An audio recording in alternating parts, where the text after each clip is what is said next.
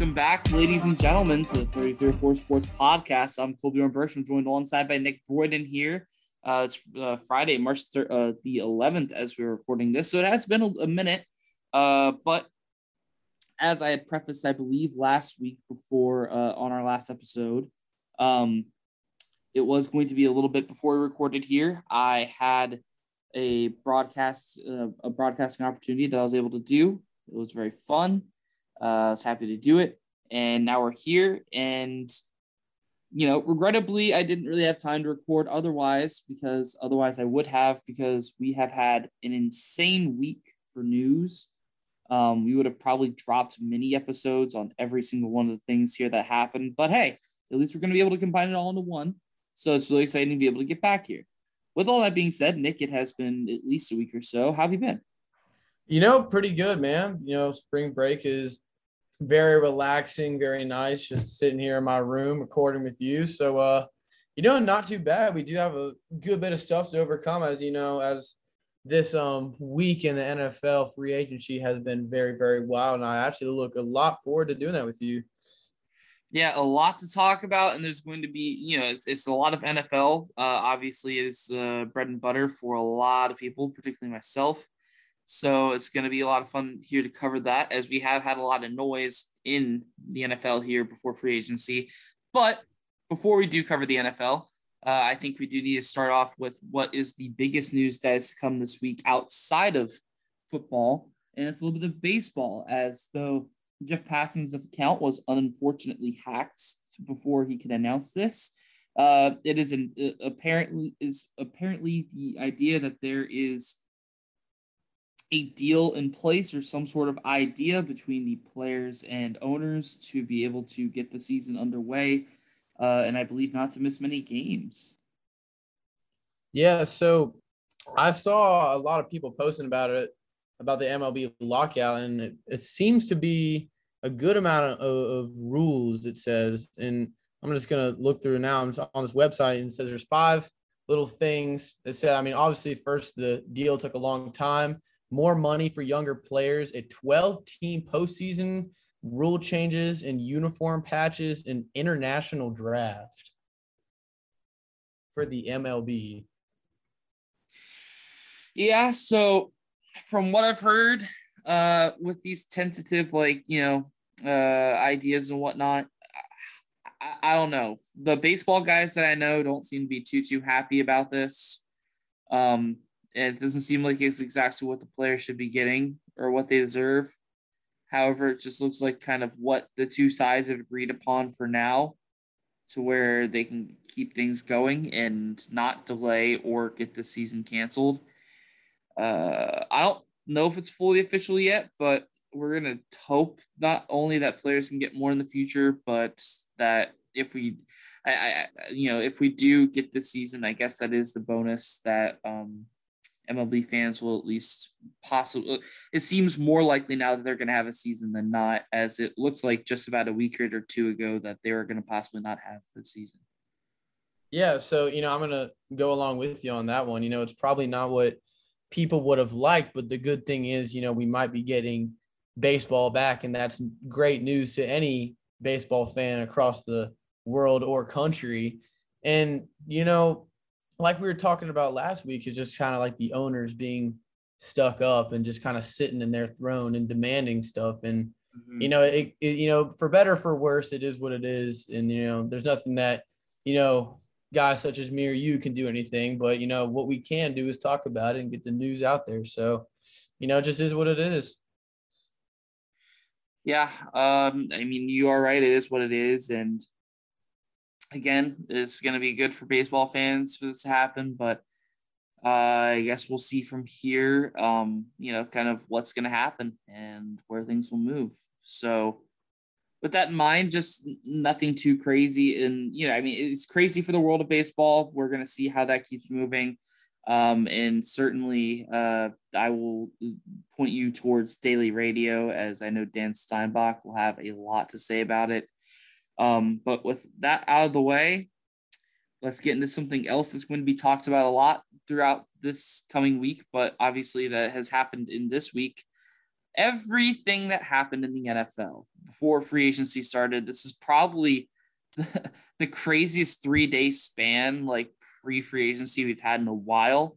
It's weird. Like, and like on top of that, there's even some things that I was debating talking about prior to this. Um, things that I think are really going to be more safe for when it happens now. Like there was the rumors that or, or rumor that Amari Cooper is going to get traded by the Dallas Cowboys, and uh, you have the Calvin Ridley scandal, which is something that I even forgot to put in here. Something else that oh um, yeah, something else that we can even talk about. But um, it, I mean, with, with that stuff in mind, though, there's really a lot more positives and a lot more positive like uh, news to break. So maybe we talk a little bit of Calvin Ridley here uh, before we fully dig into this.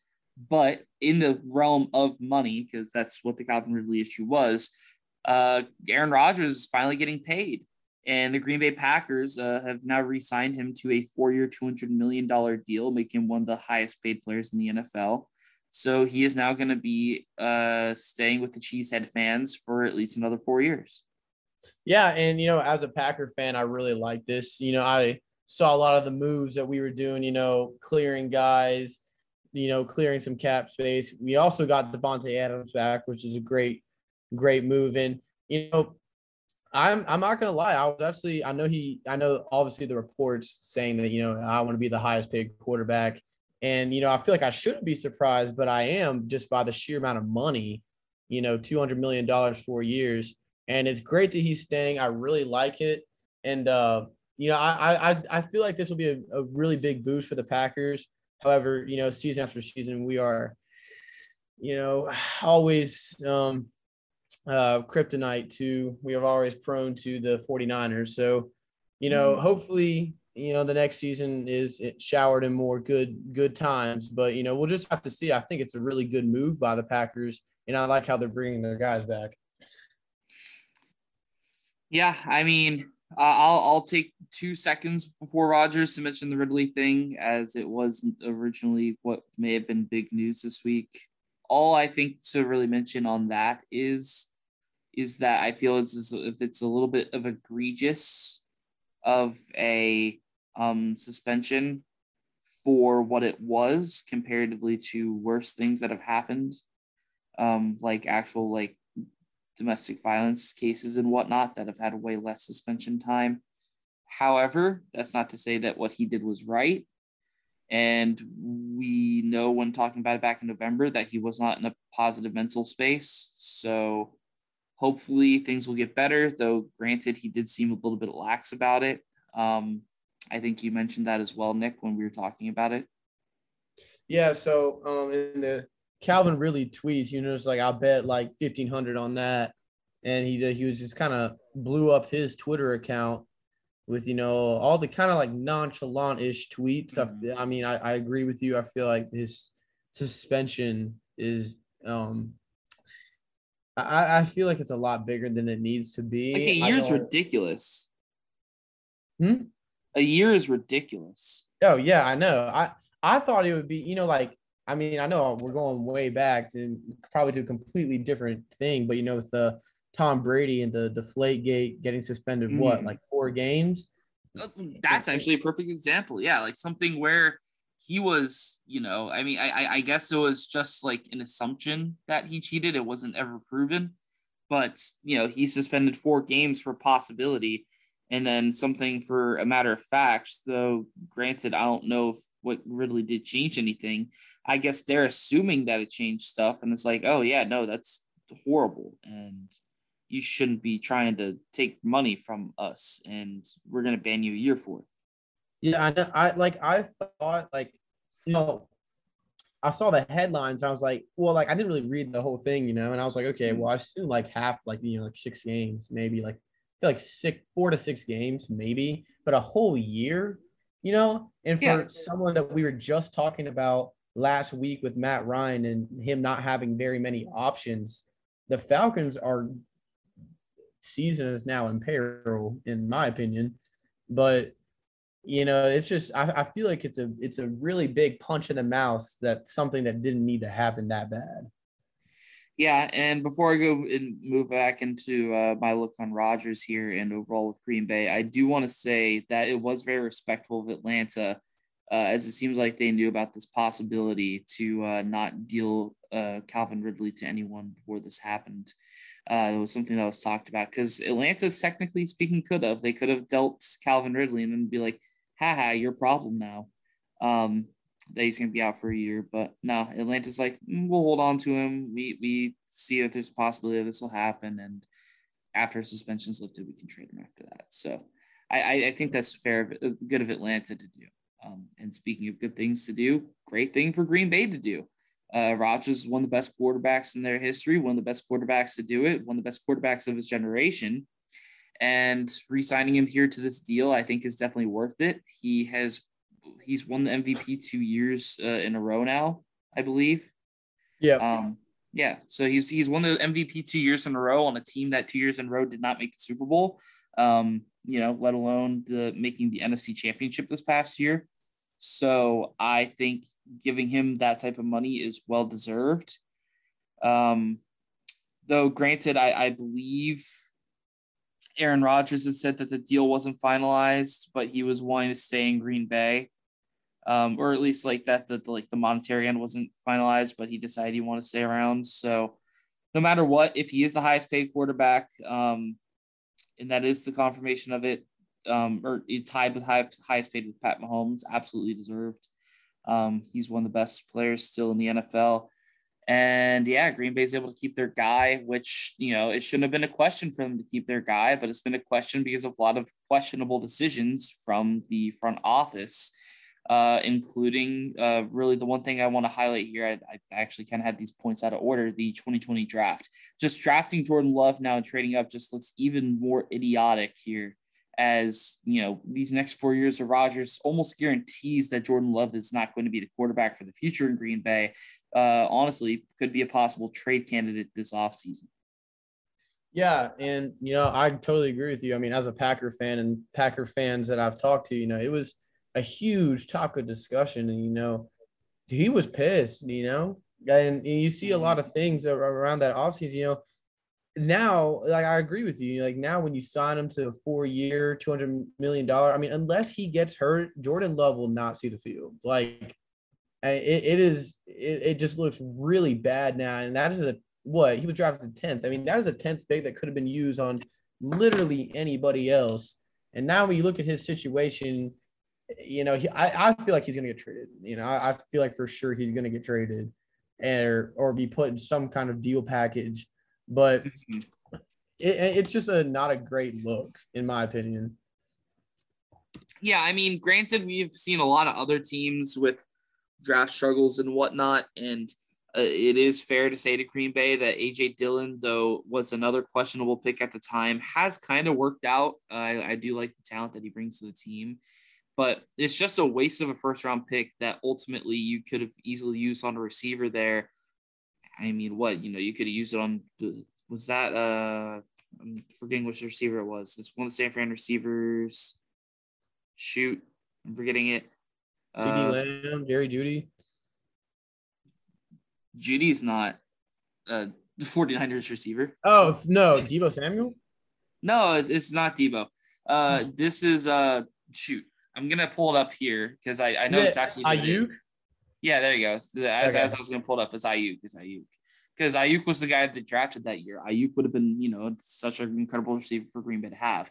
But yeah, that was also the draft where you know Jeudy was, uh, Jeudy was there, I believe, and um, I thought you were just saying like wide receivers. I started listing them off. I was like, okay, no, no, no, no, no. Yeah, yeah, 49ers receivers yeah, because that's that. It was that specific trade that got Aiyuk. But I mean, I, I I digress. It's just this is something where they could have used that first round pick so much better, and they didn't, and it's very very bad. It's a just an even worse look. It's something that we've talked about over the past two years, but I mean, it's probably going to end. But ultimately, here, uh, before we close out on Green Bay in this deal, because there's not a crazy amount to say. Uh, I mean, you guys did franchise tag Davante Adams as well, but that's not a surprise because uh, Roger said he was going to play where Davante was, and uh, you know, with that, the Green Bay had to guarantee that they're going to franchise Davante for him. Uh, so with that in mind, I guess the question is: Is are Green Bay the favorites to win the NFC now? You know, uh, might be a little biased here as a Green Bay Packers fan, but as a relatively weak division, I say we do. I mean, just looking at last year's standings, I mean, like Bears and Lions, you know, Bears six and eleven, Lions three and thirteen, Vikings eight and eight and nine. I mean, that's just not great looks. I mean, if any of them make some huge improvements, and I don't really see it, and something that we'll def we'll definitely talk about here in like what 30, 40 minutes. The the Bears certainly lost their trade. So I feel like we win the NFC North. Uh, certainly favorite for your divisions. I think that is without a question. As Minnesota's in rebuild mode, Chicago can't really tell, and Detroit is uh, still one of the worst teams in the NFL currently. Um, but it's certainly going to be made easier with the quarterback competition in the NFC still not being competitive and even getting worse as Russell Wilson was dealt to the Denver Broncos in what is most certainly the biggest trade of this week. Uh, and here is the package for that. The Seattle Seahawks received two first round picks, Denver's picks this year and next year. Uh, Denver's second this year and next year, a fifth round pick from Denver. And then they also received Drew Lock, um, Shelby Harris, and Noah Fant, whereas the Broncos received Russell Wilson and a fourth round pick. So, with that in mind and the details established, what exactly are we feeling here for both sides? So, I know I don't really know if this, you know, can help, but it, I'm going to put it in terms of grades. Um, mm-hmm. for my, I'm going to give the Seahawks a C and the Broncos an A. And you know, for for for the Seahawks, you know, dealing away a undoubtedly, in my opinion, a Hall of Fame quarterback, very, very, very good. Russell Wilson is awesome, but you know, you know, they, they released Bobby Wagner. I feel like they kind of did him dirty on that one. And now, you know, how we talked about last week Oh, like, you know, what do you think happens with Russell Wilson? And I will admit I was dead wrong. I thought he would stay, but you know, that's business. And um, they've lost now a lot of important pieces. I feel like they've given up more than they have received. And, you know, as for, for the Broncos, now they get Russell Wilson. And I feel like now it it kind of moves their team in a better direction because I feel like the Broncos by no means are a terrible team. They're not an awesome team. Um, but I feel like having Russell Wilson and that kind of player with his leadership, I, I, I feel like that can really kind of push the Broncos. I feel like that's one of their missing pieces with with they is that what they needed because you know ever since the uh ever since Peyton Manning left, they have just had streams of just terrible quarterbacks. You know, like mm-hmm. I Teddy Bridgewater obviously did not work out. You know, Drew Lock, Paxton Lynch, Brock Osweiler. I mean, they just haven't had a, a good piece since Peyton. And I feel like I mean, their best piece. I mean, not not to interrupt you too oh, too long. I like your thought process here, but no, no, I mean, the best the, the, the best piece like that they've had is like what Trevor Siemian or Case Keenum. Yeah. So like it's just like a lot of hit and misses, and I feel like Russell Wilson can just add a lot of leadership, and I, I feel like a lot of good things to come for that Denver Broncos team. So that's my that's my take on it.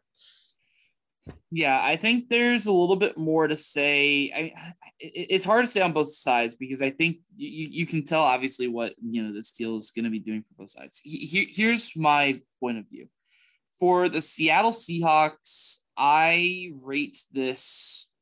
It, it's hard. I'm probably gonna say I, I think I'm gonna say a D plus. Mm-hmm. And for the Broncos, I'm probably gonna give it like I think an A is reasonable. And I'll break down why. For Seattle, it's not a great package.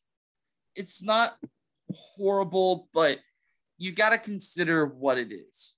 You guys, obviously, this isn't a part of this trade, but you guys traded for Jamal Adams just a couple years ago. And now, when you guys would have had pick 10, you're only one pick higher uh, with this trade with Denver. So I don't like that personally. On top of that, I think um, when you're getting offers from a side like Washington, who's giving you three first round picks, granted, they are still in the NFC, But I think if it was three first round picks plus kind of like what this Denver deal is, then I think that you're missing out, as Russell Wilson is certainly someone that's worth three first round picks. But then on top of that, I don't know exactly what you solve with really the players that you get. I think Shelby Harris is a good player that you can plug into your D line.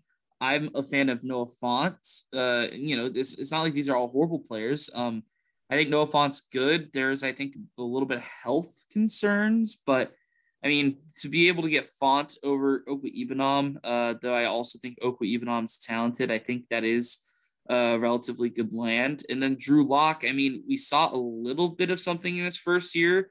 Not that it was anything special, but I mean, maybe you get something out of him. I just, I, I, I think where my issues lie in this trade is the fact I feel like you could have got more.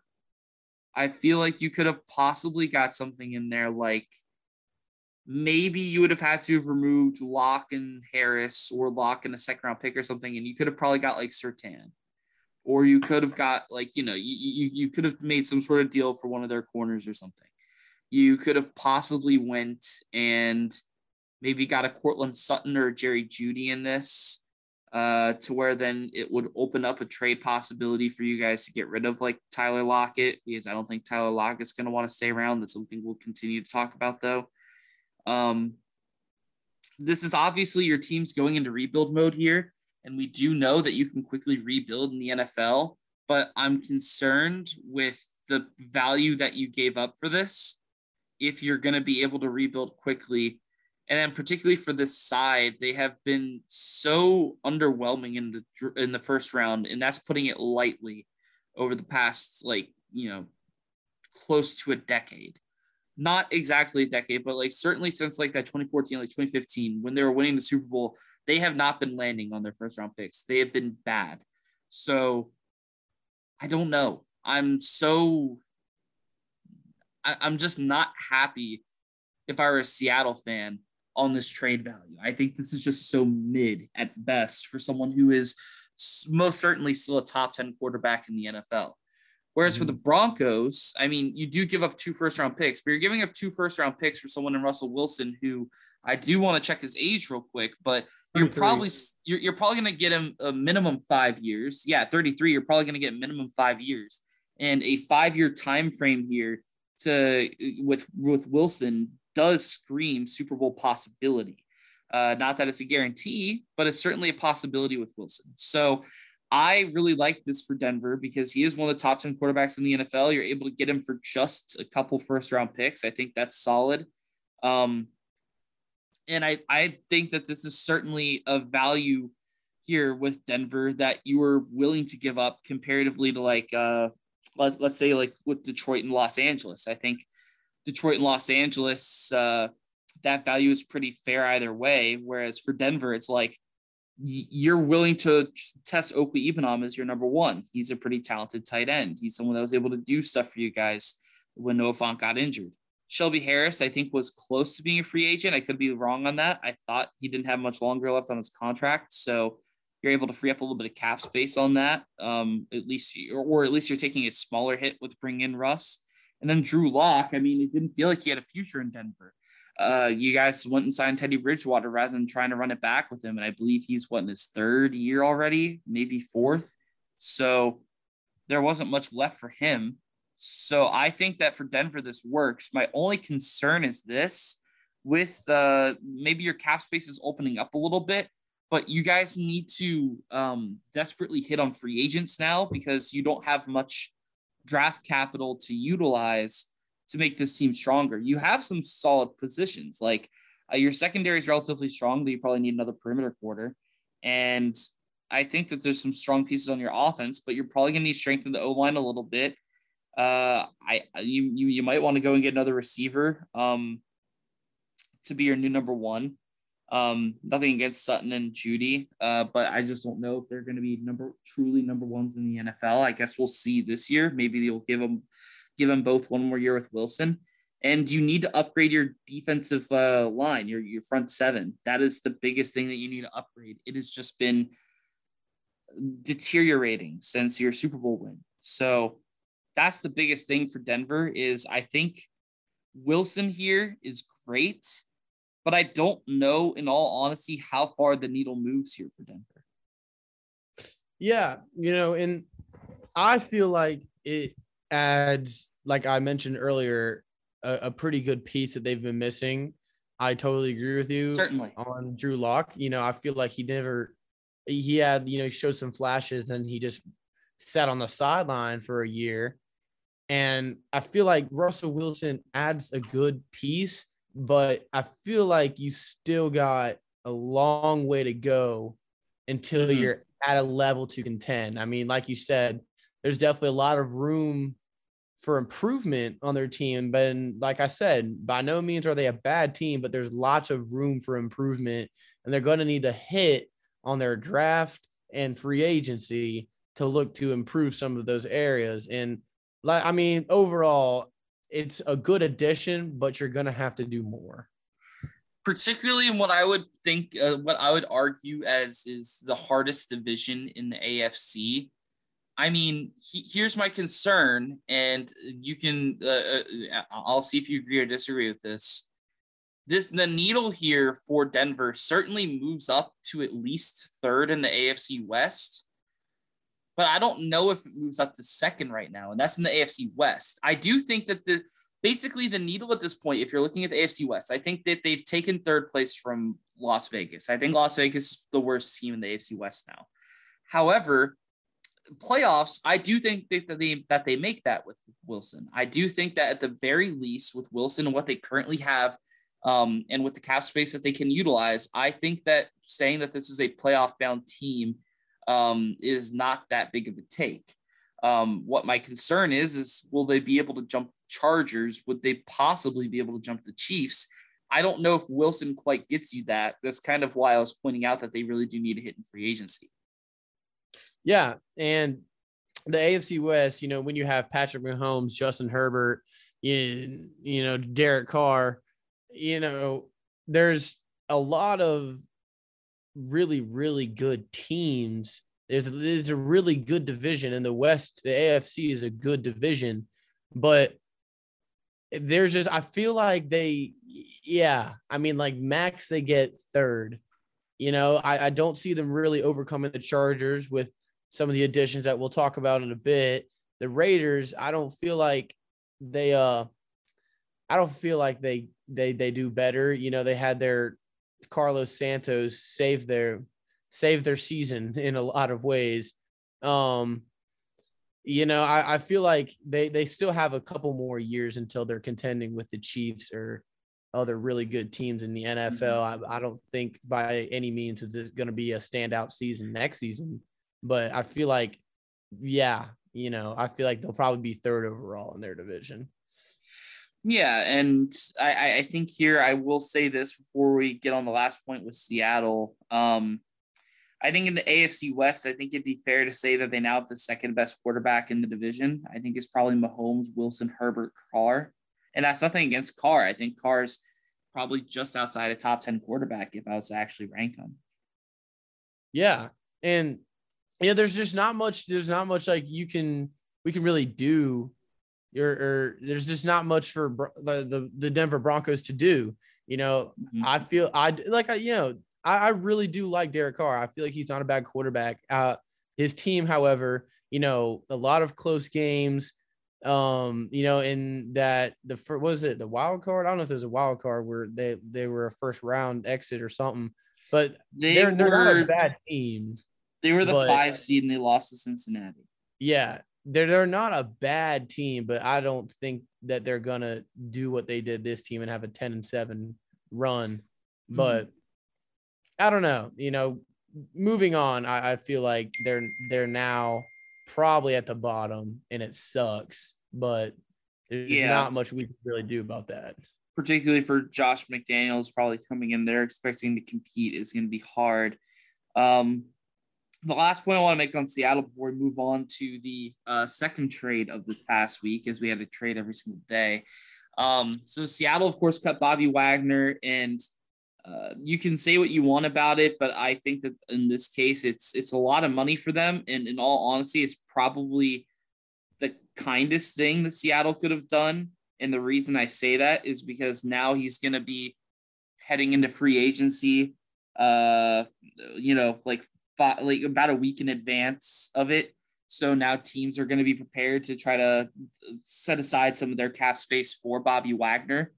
Um, and rather than forcing to trade him and getting what they can, they're going to let Bobby Wagner decide his own future and where he wants to go. So I think that is kind of the most respectful thing Seattle could have done. But with this in mind, Seattle have now got rid of their two best players, Bobby Wagner and Russell Wilson. And basically, the entirety of that Super Bowl era with Pete Carroll is over. So, with that in mind, I believe maybe there's another person, but I believe Carroll's really the, the, the last person of that era left. Does Pete yeah. Carroll really stay around with this, or does he possibly walk as well? You know, when we talked about it last week, you know, and I admitted that I was wrong about, you know, Russell Wilson staying. And, you know, we talked about before, there's there's really not been much on Pete Carroll. You, you can't really find much about it. But in all of what just happened, I say he leaves. You know, there's there, there's not much for him now going and probably a complete a pretty big rebuild. Now they're they got sent back to the dark ages because there's no mm-hmm. one left from the Legion of Boom. Russell Wilson gone, Bobby Wagner cut. So what do you do? You know, what's your what's your take on it? My take on it is this because we, we we have talked about this and I didn't say what I had said. Um, but what I had said prior when we talked about the situation was I believed that Russell Wilson was going to be traded. I I know I said WFT at the time, um, and Washington was involved. We talked about it, um, and we'll talk about Washington shortly. Um, you know, unfortunately, not able to get Wilson, but do land another quarterback. Um, so I, you know, I was I was half right. He was traded, but um, on Pete Carroll's end, I know I said that they were going to fire him just because I think that they knew with going in rebuild mode, it was going to be something that they would assume Pete Carroll wouldn't want to be involved in and they're going to get rid of him now. So my take really doesn't change, but it's now going to be slightly altered, maybe. Whereas I either think Pete Carroll's going to want to step down from the position and he's going to make it happen because I don't think he's going to want to stay with a team that is going to be uh, in a horrible position, uh, a la Sean Payton. Or at this rate, if Carroll would stay, then he's only staying for the bag.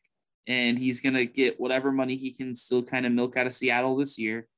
And then they'll probably get rid of him. But I don't think that that option is as likely. Uh, Carroll's competitor. Uh, Carroll's been a very solid coach, uh, one of the rare few of recent years to transition from college to pro and actually work. Um, I believe it was college to pro from from USC those USC days. Yeah, yeah. Um. So with that in mind, I I just don't think that Carroll's going to want to stay around and deal with it, and he really shouldn't. So I think Carroll's, uh, you know, I, I think Carroll will step down or get or like just come to some sort of agree, agreement with Seattle, leave, and take time to see whether uh, he'll be a part of the next NFL head coaching cycle, a part of the next uh, college head coaching cycle, you know, because he's got options. He's been successful at either side. Yeah. And, you know, I feel like no matter wh- whatever they do with Pete Carroll, I feel like there's it's going to be very respectful. Mm-hmm. I feel, you know, he he's been a very good coach. He's given a lot to them and done a lot for them.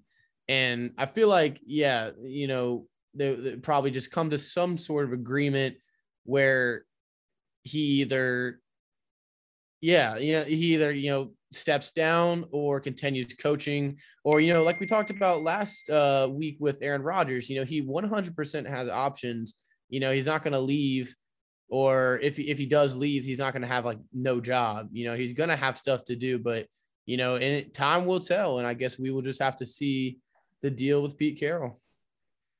Yeah. Um, and with that, um, it's a little bit of a transition here. We did already, or at least I already mentioned it. Uh, one of the teams that I had at least considered to move um, to uh, for Wilson move to, that being uh, WFT, uh, or it's not football team anymore, it's the Commanders. Um, that did not happen, but instead the Commanders do get their new commander, and that is going to be Carson Wentz, someone that I did not expect to be dealt. Uh, I will have definitely a bit to say on this, uh, obviously being the Colts man of the podcast. Uh, but with that in mind, I do want to pull up the details of this deal. We'll start off with grades, of course. Um, but the Colts in this deal swapped 2022 second round picks with the Washington football team, which, as I'm going to go ahead here and check, uh, that's going to move them up by five spots from 47 to 42. Um, but then on top of that as well, the Colts uh, don't have to pay any of what they were originally paying uh, Carson Wentz. I think it was like a 28 million cap hit that is now all going on to the Washington Commanders. Uh, but then on top of that, they also get a third round pick next year that could possibly become a second if Carson Wentz plays 70% of snaps. And they also get uh 2022 third round pick, as, whereas the Commanders get Wentz and they flip the second round picks with the Colts this year. Yeah, and you know, I I don't know how to feel. You know, you probably know a lot about more about these teams than I do, but um, I, it doesn't, in my opinion, it it doesn't look great for the Commanders. If I was to give them a grade, it would probably be a D. They have they're getting a pretty massive cap hit. You said 28 million? Yeah. That's a pretty big hit. And uh you know, yes, they do need a quarterback and I feel like the team fully believes that they'll probably play better at the position if it'll be a playoff contender. And you know, Ron Rivera probably hasn't he hasn't been shy at all about his desire to add another QB, you know, experienced one at least. And Carson Wentz, you know, we haven't. I remember he was, you know, this dude was in N- like MVP discussions in what, like 2016, 17. Mm-hmm. But um, you know, I feel like it's it. I'm giving them a D be, on the sole fact that you don't really know how he's going to perform, and I will say he didn't do bad uh, in Indianapolis, but you know, there's there's been some things about the Colts being done with Carson Wentz before the trade, and you know, what are your thoughts about that? Um, I mean, with Carson, uh, with Colts being done with Carson, I am not surprised. Um, just with kind of how the season ended, and I think with some of the games where we struggled, where he struggled. Um, I, I, I guess I view it like this. I think for both sides, and maybe people will say that this is biased for the Colts because of, or maybe it's just because of the prior drafts, because I'll say my grades here. To me, this is a D for both sides. Now, for the Colts, I'm taking this as a D partly in lieu of what happened just last year. And people are like, oh, you can't have the trades hand in hand. These trades happened a year apart. This player hasn't drastically changed in a year. This isn't like the player that we're going to talk about after this, Khalil Mack, who was traded like four years ago or so from lot of from what was at the time Oakland to Chicago. Like the Raiders have moved their city within the time that Khalil Mack was traded. This deal just happened a year ago. So I think it is fair game to look at the deal that ju- the Colts did last season to get Carson Wentz. And I remember when I talked about this at the time with Dan Steinbach, my take on this was was I think that Carson Wentz reuniting with Frank Reich was a good idea. And that if anyone was to get uh, Carson Wentz back to the form that he was, or at least something close to resembling that, it was Frank Reich. And that I didn't think a first round pick should have been involved, which is why my trade grade was lower. But ultimately, if it works, it works. Now it just looks bad because now we don't have a first round pick this year. because we decided that for some odd reason, Wentz was that value. Um, maybe it was affected because of uh, the Matthew Stafford deal. Maybe it was effective because we were actually trying to trade for Matthew Stafford. So we were already willing to throw our first round pick away. So we just kind of figured that, you know, maybe it was like, oh, well, we can still throw our first round pick for once, right? It, it just looks so much worse because we ultimately could have a first round pick this year we, we could have what is it pick 19 rather than in the mock draft that we'll be talking about rather than the eagles here having pick 19 and being able to take the player that i have there well, indianapolis could be there right now and could be taking a quarterback. They could take matt corral. They could take malik willis. They could take sam howell kenny pickett whoever they want they could be taking a quarterback there right now if they just decided to not include a possibility of getting the first round pick, and it was just a second. And if that was the case, this trade grade would be a lot higher for Indianapolis. But with that in mind, and with the, my next point in mind is why is this D. The second point being, what are we going to get that's better? Now, there have been two points on this that I really like by uh, uh, analysts. One of them being Pat McAfee, the other being Colin Cowherd. Now, Pat McAfee's point on this was simple, and I like it. It's the fact that Carson Wentz just tried to do too much, and all the Colts really need is a game manager. I agree with that. Jonathan Taylor is explosive. He is a top three running back in the NFL, probably possibly the best in the NFL, but we'll see with how Derrick Henry plays next year. We have a very solid and capable line and now that Eric Fisher is gone, we can actually have a left tackle, hopefully. And we have a very strong defense, and a defense that, though we do need a little bit of help at corner and possibly a little bit of safety depth just in case Blackmon goes down injured again. Beyond that, we have a top 10, top five defense. I mean, we've seen it for the past two, three years. So ultimately, being able to clear up that cap space that, you know, Wentz was filling can kind of help. But I mean, you know, with with that in mind, McAfee is on the right idea that all we really need is a game manager. If we can just continue to push that ball down the field, not have some of these forced turnovers or possible forced turnovers where McAfee had four interception worthy passes against San Fran, and that was just one game. That was specifically what McAfee mentioned. Yeah, I think that can help. However, to specifically quote Colin Cowherd here on his tweet, Colts don't have a first round pick this morning or a franchise quarterback on the roster. It's a poor quarterback draft, and the quarterback market is thinning out fast. In a league becoming more dependent on quarterback, they traded a guy with four to, to a four to one touchdown to interception ratio. But yeah, in a much better place. And that's ultimately also where I agree. It's the fact that Carson Wentz, though granted, has his struggles, and granted, did kind of cost us the playoffs a little bit. This is a quarterback that we're, we're, we're now going to go into our sixth straight season with a new quarterback day one. Um, and I don't, I, I'm pretty sure not even the Browns can say that they've done that. No, granted, they've had Baker for the past few years, and that's nothing again negative against Baker. The concern now for Indianapolis is that what's going to be your solution?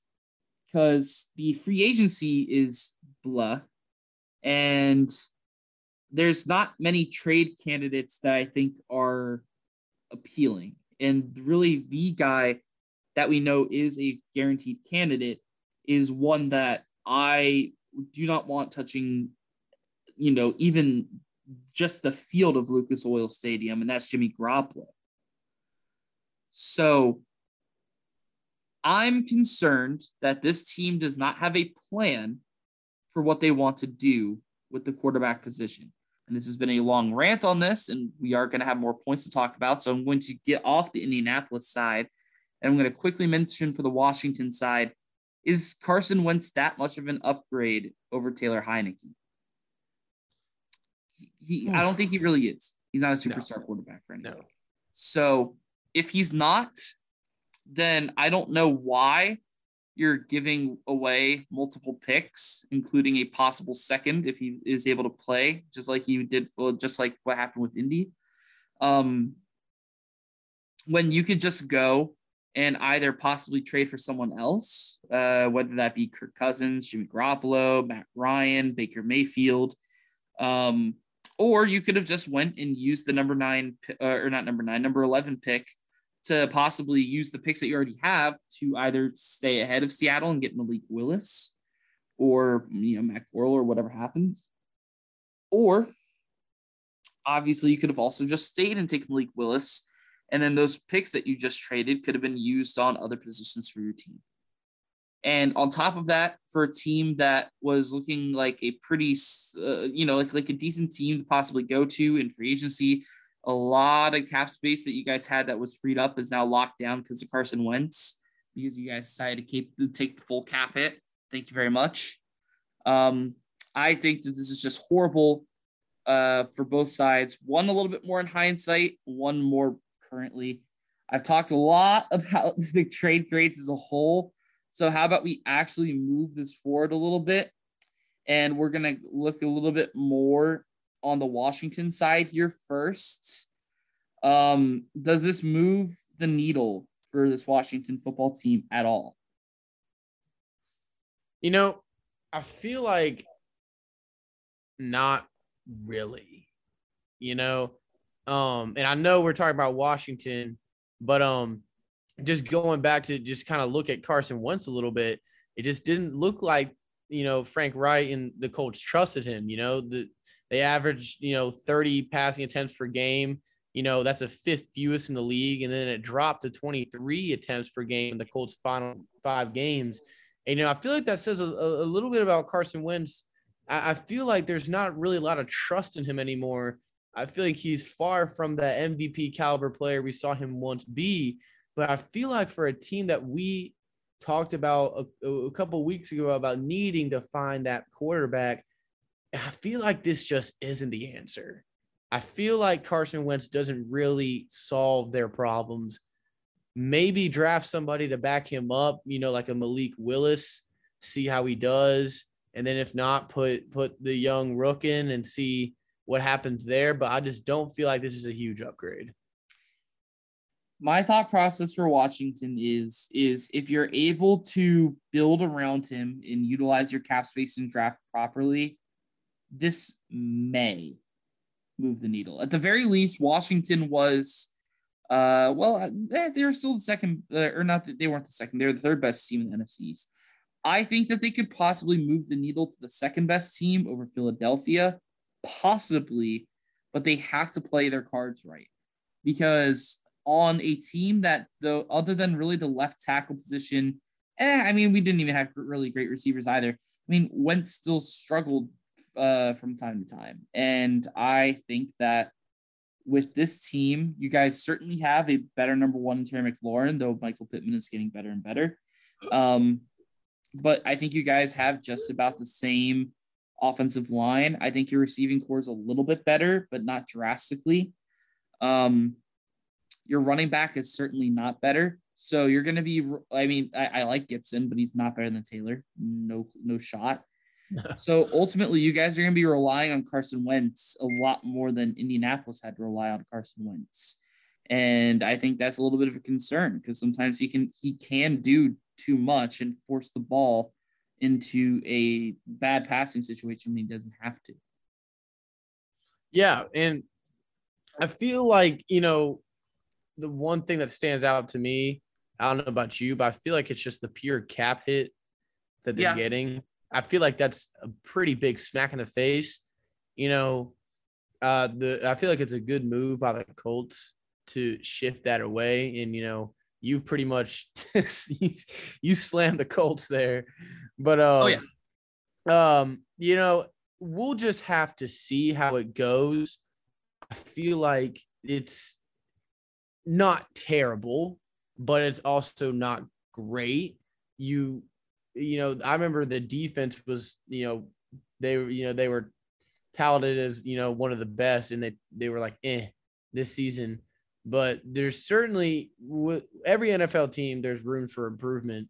Um, for but for the Commanders, certainly quarterback and other positions, but I, I feel like it may move it, may move the needle a little bit, but whatever it is, it's not going to be drastic. Yeah, and I think um particularly with the cap space, I think the biggest point on that for Washington is the fact of you guys have, I believe, two big free agents this offseason, Logan Thomas and Brandon Scherff, if I do have that right. Mm-hmm. Um, Logan Thomas, former Hokie. Yeah, former Hokie. Um, and one of the better tight ends in the NFL. I mean, probably just around top 10. Um, and that's, I think, another concern now for Washington is – with all this cap space taken up now, you don't really have the room to just say, oh, yeah, we can pay you Brandon Scherff. Because if you pay Brandon Scherff, you're going to be left with like pennies, I'm pretty sure. And with Logan Thomas, so he's going to cost less than Scherff, then you're not going to get Scherff, and you're still really not going to be able to get any splashy free agent, though. Uh, I don't know if they're really going to get a splashy free agent if they resign their guys, anyways. So, I think that now, you know, basically this draft now also has to be solid for Washington. Um, on top of trying to, you know, get a few free agents, though I think you're really going to be mostly aiming towards Logan Thomas. I think Brandon Scherff is now just highly unlikely to return just because he's going to cost so much. Um, and if you wouldn't have taken the full cap hit, then I think this would be a much better grade for you. But still, like Wentz is again a little uh, certainly better than Heinicke, but it's just more of a high risk, high reward rather than you know really drastically moving the needle as we've been saying. Um, with that in mind, I do want to talk about this. Uh, I, I did cover it a little bit when we talked about Indy. Um, is what what's your opinion on where Indianapolis is going to turn for quarterback after this deal? And on top of that, is Ballard finally going to utilize cap space for free agency? Um, I don't know because it's it's certainly good for them to move Carson Wentz, but there's really I feel like it's now time for them to make a move. Like you said, their defense is still very very good. They have a lot of really solid areas, but I feel like where they turn for quarterbacks, you know, I'm I'm just not sure. I'm not sure of any big, huge like free agent quarterbacks, but I don't know what. I, I want to see your take on their your your take for their QB looks. Well, here's what it is. I'm I have a little bit of CBS up here. I have a couple websites here specifically um to be able to talk about this. CBS has listed four quarterbacks that Indianapolis could look towards. Um, and I'll give yes or no's. And ultimately, I have someone different in mind than that they listed. First of all, uh, Derek Carr. We talked about it, and I think this is a fair player to even put up here. It's the fact that, you know, Derek Carr is probably the fourth best quarterback on the fourth best team in the AFC West. And since it's going to be hard for Vegas to really get a lot of wins out of the AFC West, they're going to be hard pressed to repeat their success in the playoffs with McDaniels, particularly on a team that may struggle to find free agents on a side that ultimately is in a you know a hard position again to get back to the playoffs. So with that in mind, I, I can understand putting up Carr here as a possible trade candidate. I think his being a trade candidate is relatively realistic. Um, but I still think Derek Carr is probably worth a first round pick. Probably worth a first round pick and a little bit like like a, and a few others. And if I'm Chris Ballard and if I'm a Colts and as a Colts fan as well, I don't want to risk another first round pick on a potential bust for a quarterback. And that's not that Carr's bad. I think Carr is good, but we would be going back to back years without first round picks.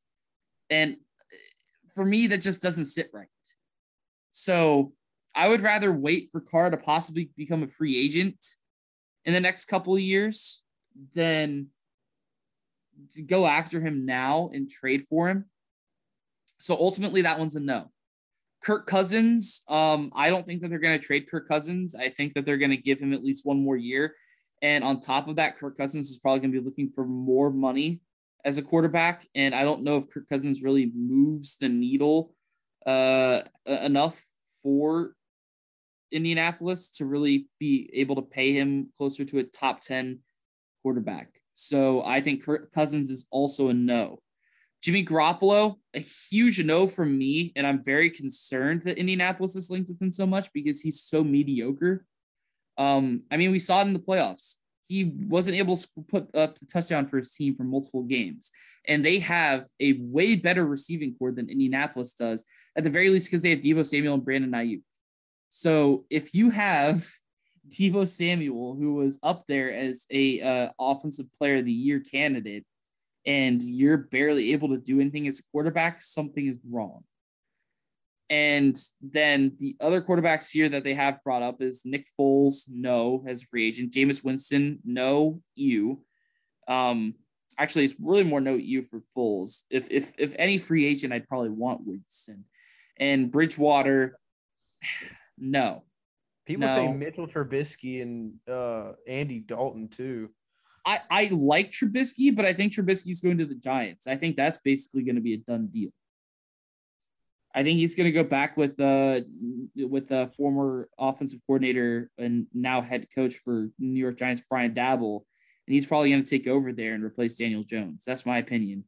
Um, and that's something that we'll, we'll see come free agency. But the last guy that they have left here that is a trade candidate is Jordan Love. And of the ones that they listed, I do think Love was kind of sad to say is the most realistic option. and the reason I say that is because Jordan Love is not worth a first. He's probably worth a, a late day two, early day three pick at best. And he's still young. And on top of all of that, it was the guy that we were rumored to get back in 2020 when um when we signed down Philip Rivers because we were gonna the, the the rumor was at the time was that we were going to have Philip Rivers for one year and then Jordan Love was to be his heir apparent. But then you guys went up and drafted him, and then I don't even remember what we did with our first round pick then. That was so long ago. Gosh. Um, I think we traded down. We traded down with Washington. That's what we did. And then we got Michael Pittman and Jonathan Taylor. That was that draft class. Okay. Oh, yeah. So with that in mind, it's just I, I could see it, but that's still not my favorite just because if he's to start next year, we, we saw him play against a um poor Kansas, Kansas City, City, team at the time, and he was not able to really do anything. So with a team with uh, you know, though surprising to say, I would say a worse receiving core currently. Um, and then probably about the same on the offensive line, and then Though I think Taylor's certainly better. I don't think it's, you know, I don't think it'd be a notable upgrade comparatively to Jones and Dillon because I think they're both still talented. Um, I don't know what Jordan Love really brings as a starter. And this is a team that needs to be a win now mode. So ultimately, the guy that I have here, though he really hasn't played as a starter for the past two seasons, is Marcus Mariota. You're laughing, but here's no, but that's the thing. I when I'm looking at this site and I totally wrote him off because ever since he wrote the t- through that pass to himself, I thought he was irrelevant. And I'm was that back in Tennessee list. though? Yeah. Yeah. And like I don't know, I just didn't expect you to say him, but you know, I'm I'll dev okay, that's just that's interesting. Go on. Here, here's my thing he's got division familiarity, obviously being with the Titans just a couple years ago. But specifically, we saw him in Las Vegas actually perform well when Derek Carr was out. And to me, Marcus Mariota, last year, we were talking about Marcus Mariota having early day three pick trade value, like a fourth or a fifth. Now he's probably even lower.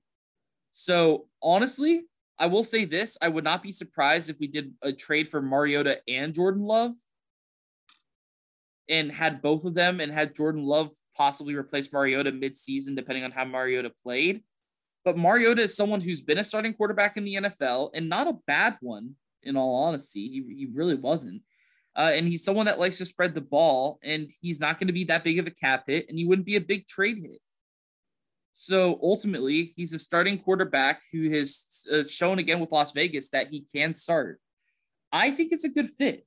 I genuinely think that we could get Marcus Mariota for like a sixth round pick, and then you could go and get yourselves another receiver and you can really invest your money across everywhere else and see what Mar- Marcus Mariota can do. Maybe even investing a second round pick in a quarterback this year, depending on who falls in the second round.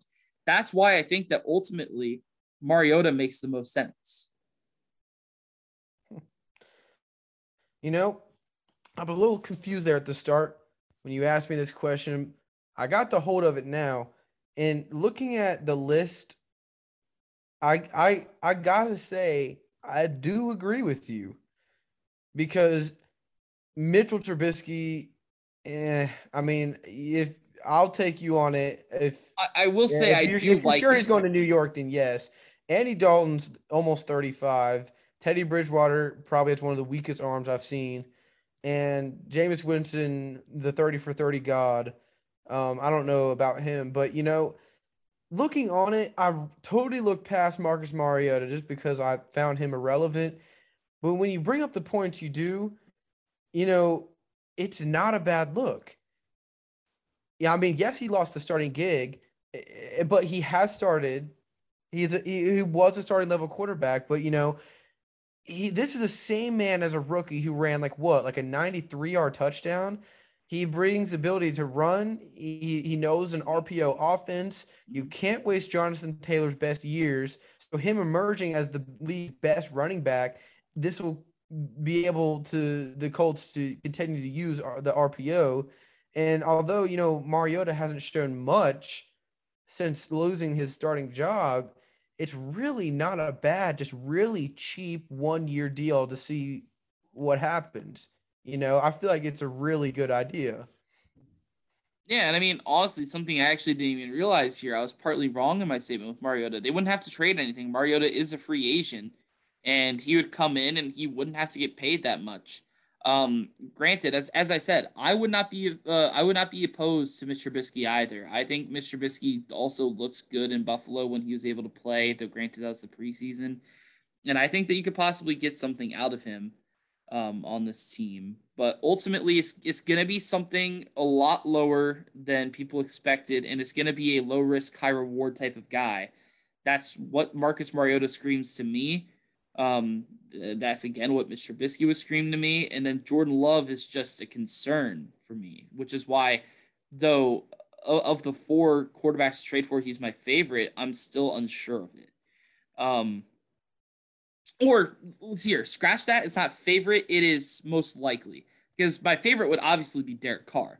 I would love Derek Carr to come to Indy at this point. He's he's certainly proven that he could you know lead lead his team, but I, I don't think we have the trade value for that. And I'm not going to be paying Kirk Cousins another big old deal when Cousins hasn't been able to do much playoff wise. I, I I don't know. It's it's it's it's weird. It's a really really weird spot that Indy has found themselves in because they're a team that's in a win now mode that don't have a win now quarterback. Part of the reason why I really hated the Carson Wentz, uh, you know, dealing Carson Wentz at this point. But if they think that they can find their guy in free agency, I'm I'm for it. But with that in mind, uh, I will also note a little bit here of what uh, FanSided lists as possible opportunities here for Indianapolis. Before we have one last point on this, before we move to what will be a shorter but you know also strong topic with Khalil Mack. Uh, one of the things that FanSided lists is that Colts get their hands on Allen Robinson. Um, I would be totally down for that. Uh, I'm really hoping that Ballard uses that money uh, to get someone like that. J.C. Jackson is someone listed. Um, I would love to see that as well. Obviously, he hits free agency. He's been one of the better corners recently. Uh, they've also cited Haason Reddick, and though I like that, he doesn't really fit in our linebacking system, so he'd probably have to be a 4 3 edge for us. And honestly, I wouldn't want to pay that much for an edge rusher right now. I would rather just uh, stick with Odeyingbo and uh, Paye and see how those two develop. Like I, would love to get a veteran edge in this team, kind of like uh, what Justin Houston was for a couple of years, but I don't want someone that we'd have to pay crazy, crazy money.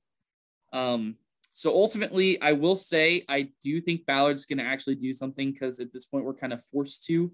Because uh, if not, we're going to start losing some of our really good young talent, and we have really good young talent.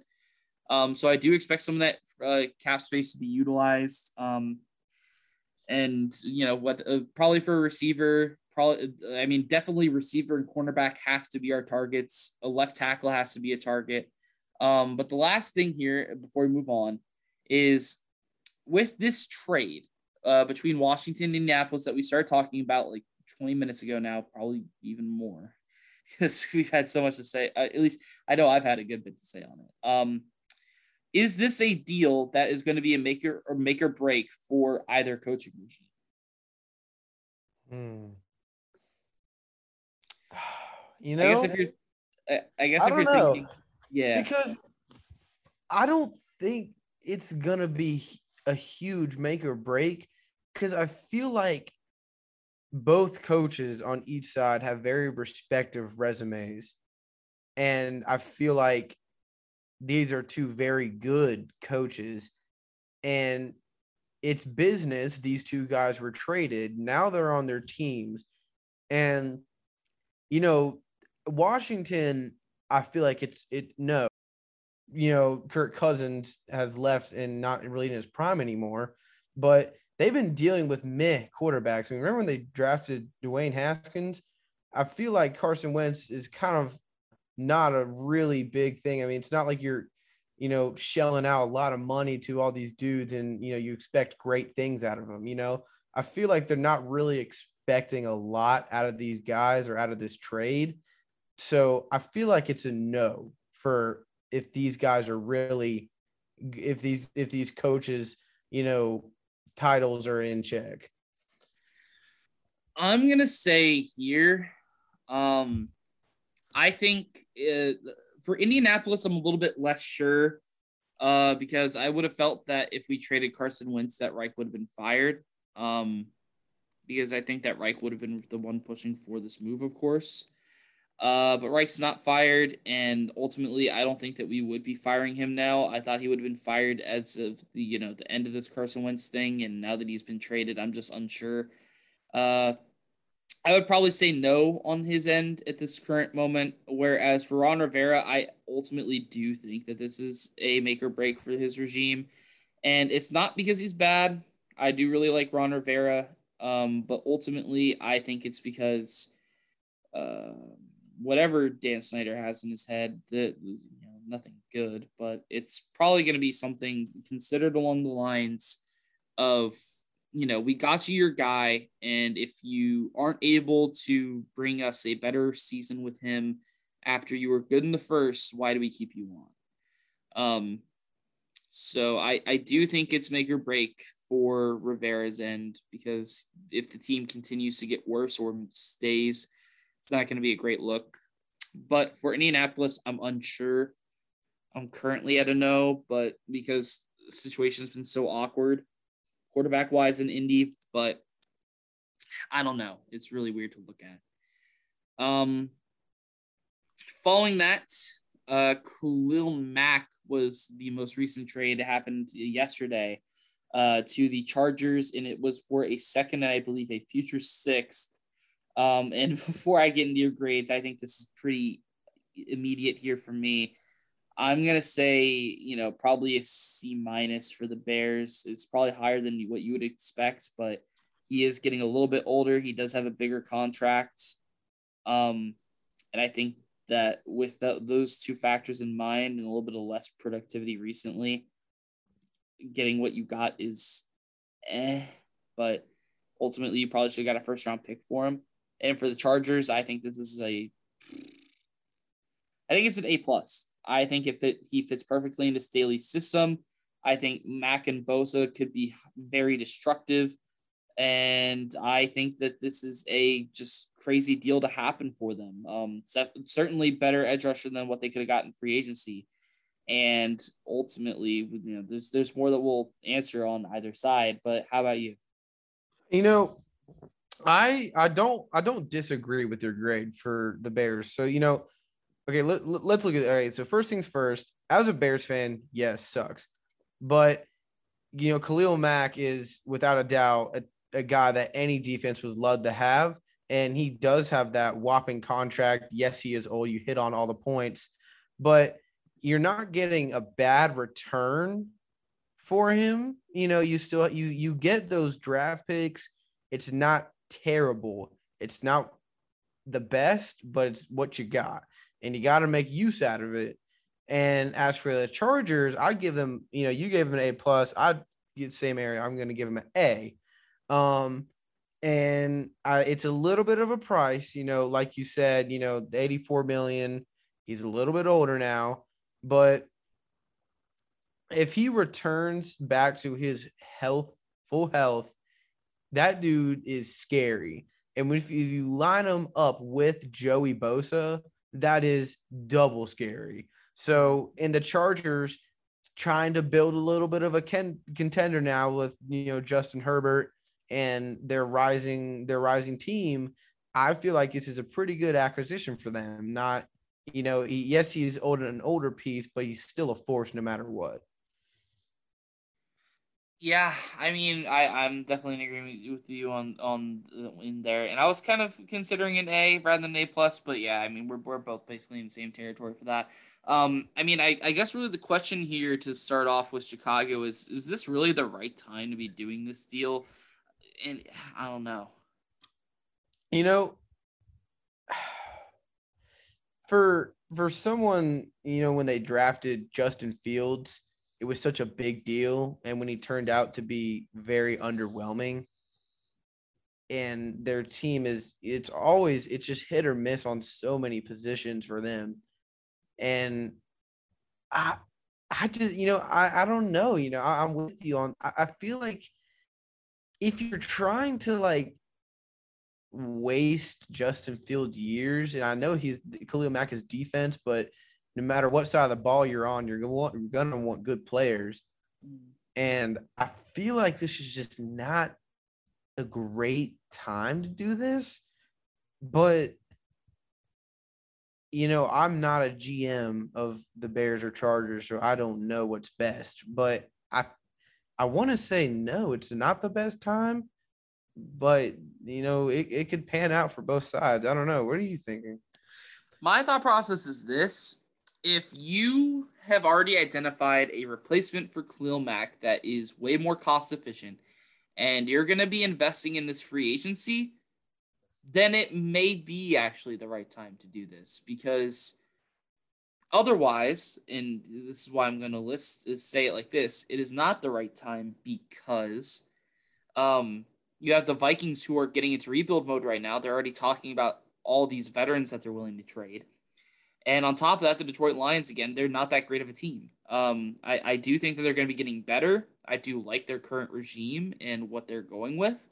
But Detroit Lions aren't going to make that jump from being the second overall pick to being, you know, like a potential playoff team. I don't think that that's happening.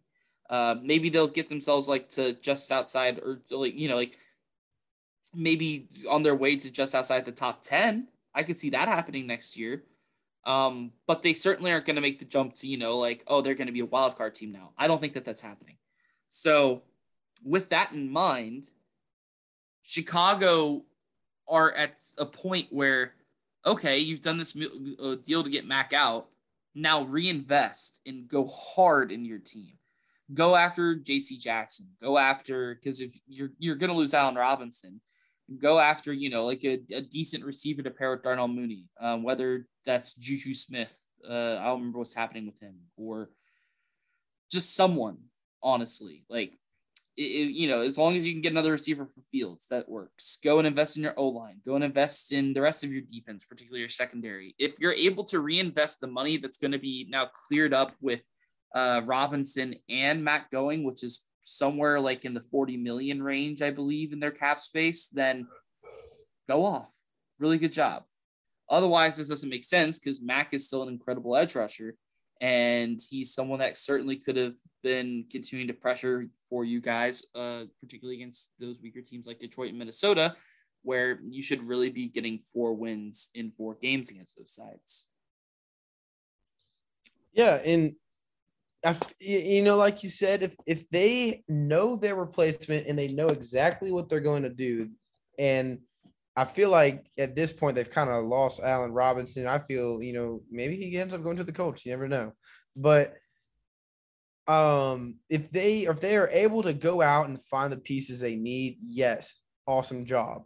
But like you said, this could come and bottom in the butt if it doesn't. And if they don't do the things that they need to do, then it's gonna hurt. Yeah. So with that here, on the other end of it, I do want to mention uh, this point and question, if anything. Which deal moved the needle more for their team? Do you believe Russell Wilson or Khalil Mack? Hmm. You know, we spent a good time talking about each of these trades, and You know, I I, I got I want I, I I'm gonna say Wilson. I, I'm gonna say that Wilson moved the needle more, and I feel like you aren't gonna say Wilson. Well, there is a reason I brought it up, and it is for me Khalil Mack. And the reason okay. I do bring up Khalil Mack is because of all the positives that I brought with it. Now, maybe that showed because of the trade grade I gave this, but that's really not certainly the case. It's just it's more the fact of for a Los Angeles Chargers team that struggled not only to maintain health, but overall just to like reach the next level that they've been reaching for for so long. I've already kind of brought this point up. I feel like Mack is a perfect fit for Brandon Staley defense. And I think that having Mack and Bosa together is going to be a nightmare for any uh, quarterback in the AFC West. Um, and it's going to be able to really help you bring more pressure to even particularly Patrick Mahomes, who now has one of the better offensive lines in the NFL. So to be able to just add that additional pressure, and you're probably going to be continuing to upgrade that defense during this offseason, I think that it's a move that's going to do so much more for the side, particularly because um, on the offense, really all they need to invest in is their offensive line and a new tight end. And it's not much. Like they have a really capable offense.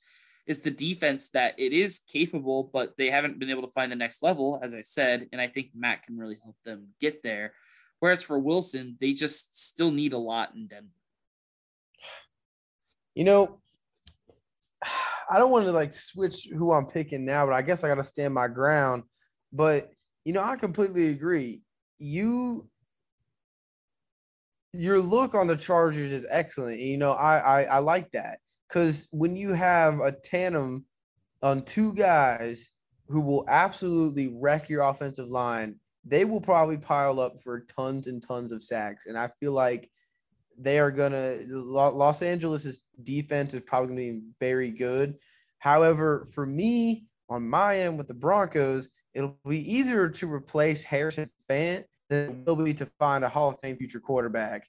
Sure. And I just feel like with their team, I, I know that what who's their coach? Is it Vic Fangio? Something like that. Uh, no, it's new now. It's the oh, it's the former Green Bay Packers offensive coordinator. Oh, when they do that? It was this off season. I'm forgetting. Okay. I'm forgetting the dude's name. I think it's like Hackett or something. Oh, Uh, Nathaniel Hackett. Okay. Well, there you go. I did have his last name right. You did. It looks. But um, you know, I just feel like Russell Wilson, and I know that these teams are yes, they are in the same division. And I know we talked about it's probably going to be Chiefs, Chargers, Broncos, Raiders, but I just I just feel like in the long run, I feel like Russell Wilson helps the Broncos improve their offensive consistency, and I feel like it improves them as a team. However, that's is this is not me saying. I, for me, I'm I kind of like I'm I want I'm going with the Broncos. However, both trades help the teams in oh, both oh, sure. ways. And that's how a trade works, you know. One team wins, one team loses, yeah. maybe both teams win. But I don't know. I just I'm standing with the Broncos. However, this is not me saying that the Chargers is a bad trade. I feel like the Chargers is actually a good one and if even better. But however, for me, I just like the Broncos one. No, no. I mean, we already pointed that out. We both gave these teams uh, A A in the A plus grade. Like, yeah, of course, this is bad. It's just a little bit of a comparison there, and I can see where you're coming from, particularly because Wilson could possibly do that over a longer frame than. But I, I certainly think that for the chart, particularly this year, I think for the Chargers, Mack really gets them into a firm playoff spot for me. Whereas Wilson, like, he does get them into a playoff spot, but but it's gonna take him a couple years. No, no, no, no, no. I, I think Denver's going to reach playoffs with Wilson. I think it's just more becoming the team that Wilson Wilson would like them to be, and that yeah. the Denver Broncos fans like them to be. That's going to take a couple of years to get back to the Super Bowl contending team. Like yeah. with Wilson, they're going to reach the playoffs, but it's not like a guarantee that they like like they're less likely to reach the Super Bowl. Whereas for Khalil yeah. Mack, I think they'd reach the playoffs, and with how that offense is played, with an improved defense, they would have a lot better of a shot to reach the Super Bowl. Yeah, because how who I, who they play this playoffs? No, they didn't uh, make it, did they? Chargers no, the Chargers didn't make it because they lost lost. Yeah, because of that insane. That was a really good game, by the way. But um, you know, ever since they got Justin Herbert, it's just a an instant revitalization of the Chargers team, and by all means, I I completely agree. You know, with Justin Herbert arising as a star and also the rest of their players coming together, I you know without a doubt, I feel like their defense definitely adds on to their team, and I feel like it'll carry them very far. So, you know, we we definitely had a lot to cover in in the trades thing, and I feel like we did a pretty good job ranking them. I mean, we've covered a lot here with trades, and we are going to have these two next topics in this episode here. Uh, so this is going to be the longest episode that we've had in a while since Steinbach era, because Steinbach era we had uh, uh, like a few a couple hour episodes, but we have so much to cover here that uh, we, we kind of have to. As I as I said, if if we were able to do this, like if this weren't spring break and I uh, wasn't on a broadcasting gig, we would have had these covered in their own individual little like mini release episodes that we've talked yeah, about. Yeah, probably like 20, 25 minutes each. Yeah, like we're like what we're gonna have with some of these trade candidates that we're gonna talk about, but um, you know, cer- certainly not like uh, you know, not in the long form. So with that in mind, here we do have free agency coming up this coming week. Uh, I believe it starts the 16th. Um, and I do want to quickly here, I'm gonna try to get our top five sorted. I'm gonna go ahead and say we'll go that route. So I, I, I picked out five free agents here, a little bit help with CBS, and we're gonna see where we think that they're gonna land, and then we're gonna talk about a few trade candidates as well. So we're gonna start off here with uh, Terron Armstead. Mm-hmm. You know, I we were looking at the same thing here. I I uh, with the CBS and help in hand, I'm going to Ron Armstead. Oh no, no, it's just but the, where they're gonna go. That's what I was opening up. Oh, okay. So yeah, yeah, yeah, yeah. I think I, I, I, will say the free agent, and then we'll both say where we think they're gonna end up. I th- I feel like the Saints will re-sign him, but in a team that's you know kind of on the downhill slide, maybe he'll get picked up somewhere else. I don't know with Washington getting a cap hit. I don't know. maybe the possible destination like somewhere that needs a line, maybe, maybe Jacksonville. I don't know. Maybe that's outrageous. What are you What are you thinking? I certainly do not think he's going to resign with New Orleans because of the huge negative cap space they have. They just aren't no. afford him. So Terron Armstead, I think, is almost guaranteed on the move. So the question is, though, as to where is he going to go?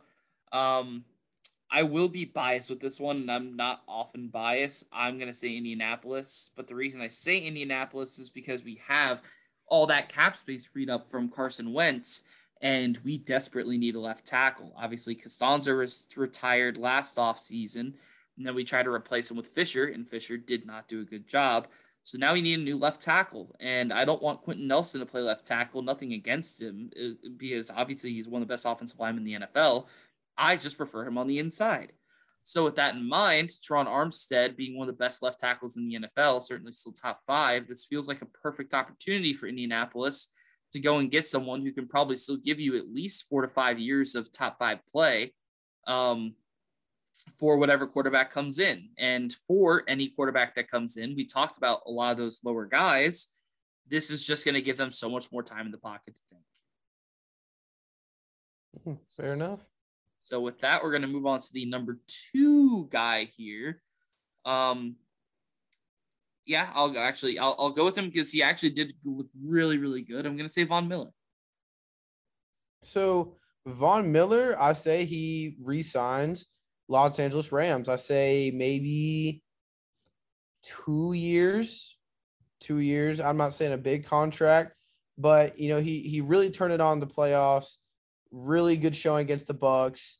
Um, he I think he had like what 10 pressures, sacks, but I know he's going to be 34, but he still po- produces at an elite level. And even after getting traded, he can definitely still do it. So I would say he resigns with the Rams. Um, I think he's certainly going to consider going home, whether that is his home uh, in Texas and going to the Dallas Cowboys or going home as in the team that just traded him in the middle of last season, that being the Denver Broncos and joining up with Russ. But I am going to agree with you. I think he's going to stay um, with the Los Angeles Rams. I think that he knows that though Los Angeles is going to lose a little bit this offseason, this is still a team that can go back to the Super Bowl that's still going to be competitive. And this a team that's going to be willing to pay him money and particularly if they're able to keep Aaron Donald, if he decides not to retire, um, those two uh, would be an incredible tandem throughout a whole football season. And I think just kind of all that's a little bit too enticing for Von Miller to say no to. Uh, maybe after a two-year deal, I do kind of agree with you that time frame. Maybe he'll decide to go as he's starting to re- regress to like a Dallas or back to Denver, um, if they're either more competitive or if he'll get more money from them. But ultimately, he can get money and compete with Los Angeles, so why not?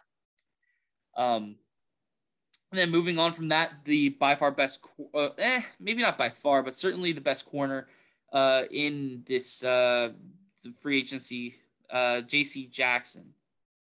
So I'm gonna go the same route I took with uh, Von Miller, but I say he resigns with New England Patriots, and I feel like it's gonna be a pretty big deal. I'm saying probably four years. But and and I think we Bill Belichick has a tendency to let these guys go. You know, we've seen with uh, Kyle Van Noy to Miami and Jamie Collins to I think the Browns. But he has t- taken a very very big step, and it's been awesome to see his rise from you know undrafted free agent to one of the NFL's top cornerbacks but I feel like he will stay in New England, and I feel like he'll get what he deserves, which is a four-year, probably pretty hefty contract. To me, I think there's no way he stays in New England specifically because he already kind of gave them the layout that he wanted to be made the pay, uh, the highest paid corner in the NFL, and they said no chance. So, since hmm. he's not going to return, in my eyes, it's just a question of where he goes from there. Um, and I think that there's certainly some teams that can look at him, and I could say Indianapolis, but I'm not going to. Um, I, I, I, I, I gave myself my Indianapolis one. Terron Armstead is like my top free agent. That's the one that I'm slightly biased in, but I do think that Indianapolis is, he is going to be a top free agent option for them. Um, so I'm not going to say J.C. Jackson there. I'm going to say in this case, uh, you're looking at a couple teams. Uh, but they're probably on the lower end. Gosh, this is hard. Um, I think that he's gonna go. Uh, you know what? I'm gonna go left field here, and I'm gonna say Jacksonville.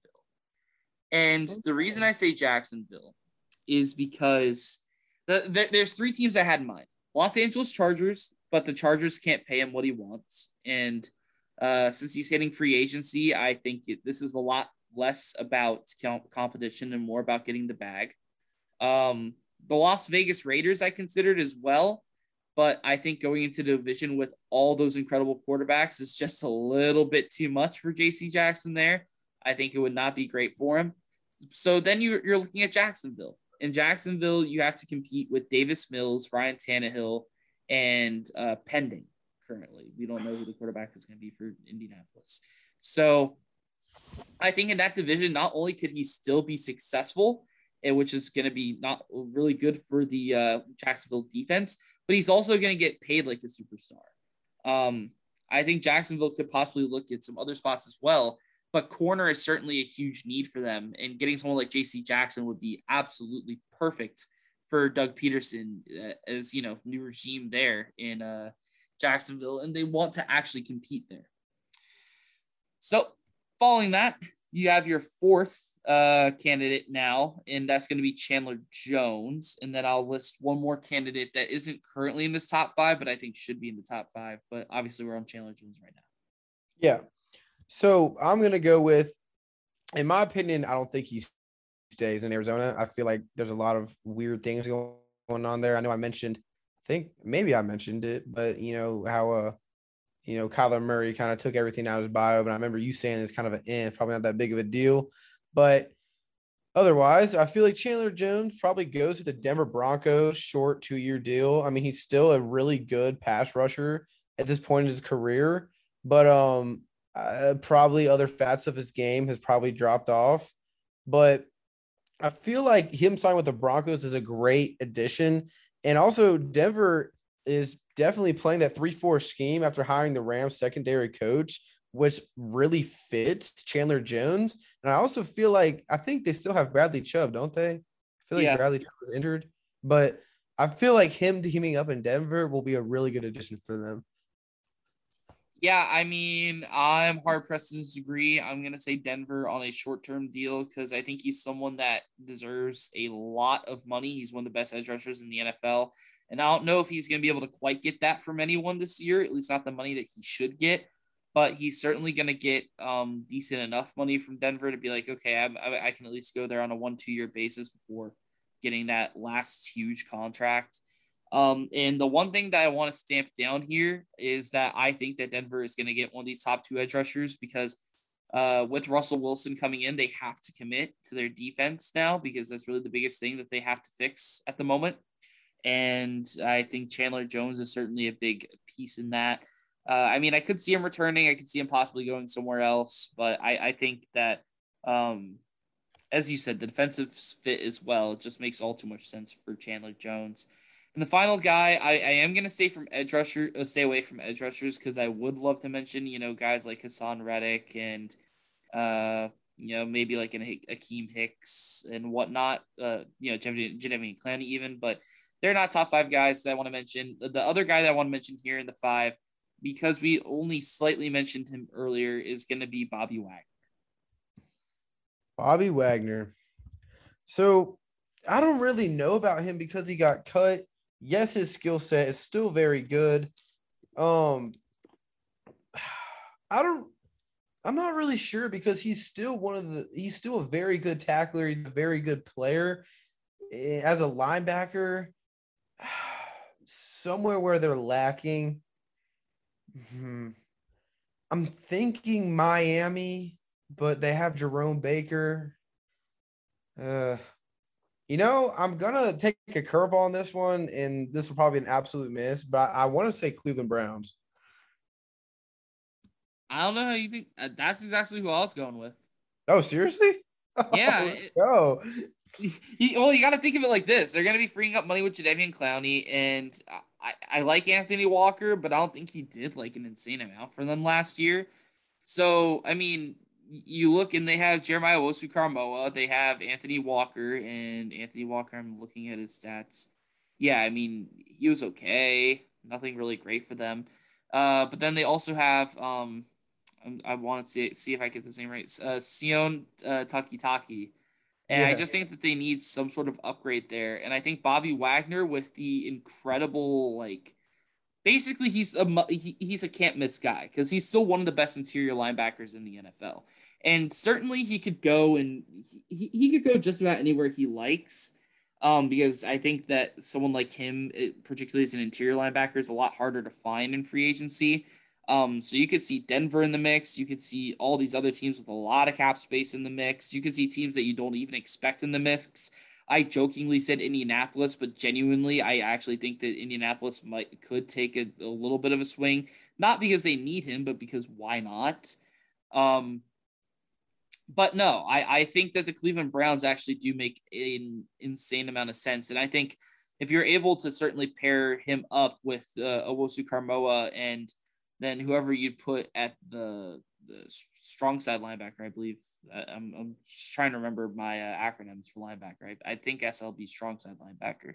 Yeah. Um, that would certainly be a even even better of a defense to compete with. And they already have a strong defense, but it's just it's improving it more. So, nah, you you you were on the right. That's exactly where I was looking at. So, because I was trying to I was trying to think of somewhere where, where it was like where somewhere is like, okay, well, they definitely need somewhere to a improve their defense or add a piece where it's missing, and you know, I feel like um, you know, the Cleveland Browns, they have, you know, some good guys on the secondary, Denzel Ward, they have some good guys up front. But you know, they they had a lot of guys in that middle area who just didn't do that much. And them signing Bobby Wagner, like you said, would make a lot of sense. JOK was very impressive last year, which wasn't surprising to me, but I think getting someone like Wagner would be incredible for them. Yeah, um, there's like something even better, like you said, just improving on the pieces. Exactly. I guess if I was to just, I'll quickly toss out two others just since we agreed on the last couple. Um, I'll, I'll toss out two other teams that I think are fair to think about. Uh, and those teams are going to be, I'm going to say the Giants, and I'm going to say, I want another competitive team. I'm going to say the Chargers. Yeah. And it just like, it, it makes sense because, you know, the Giants defense is I feel like poor. I didn't really watch much of Giants football, but from what I've seen, they're not great. And yeah. because Bobby Wagner is one of those guys where you can just put him in there and he'll have immediate impact. And you know, if he did sign with the Chargers, like we just talked about, Joey Bosa, Khalil Mack, and Bobby Wagner, like mm-hmm. now what you've got is a really, really, really good defense if it wasn't already good in the first place. But him signing with New York would also make sense because for a team that, you know, they just got a new head coach, they're trying to rebuild, you know, they're trying to fit the pieces in the puzzle together. And it just makes sense because, like Bobby Wagner, like I just said, is a really into impact guy. So those teams obviously make sense as well. I mean, I'll even toss out one other though. I mean, we don't have to talk much about it here. We do have uh, two other things left. Um, the New York Jets as well. I mean, certainly I've talked about Devin Lloyd so much to go there as a great interior linebacker. So why not Bobby Wagner instead, since he's a free agent and they have all that money.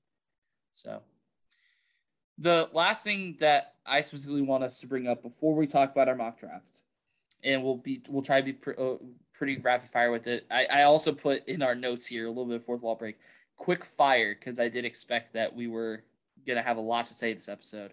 Um, just quick talk on trade candidates where we think that they're gonna land as well. So we've had our we've had our free agents. So with trade candidates, I do want to start off with Amari Cooper.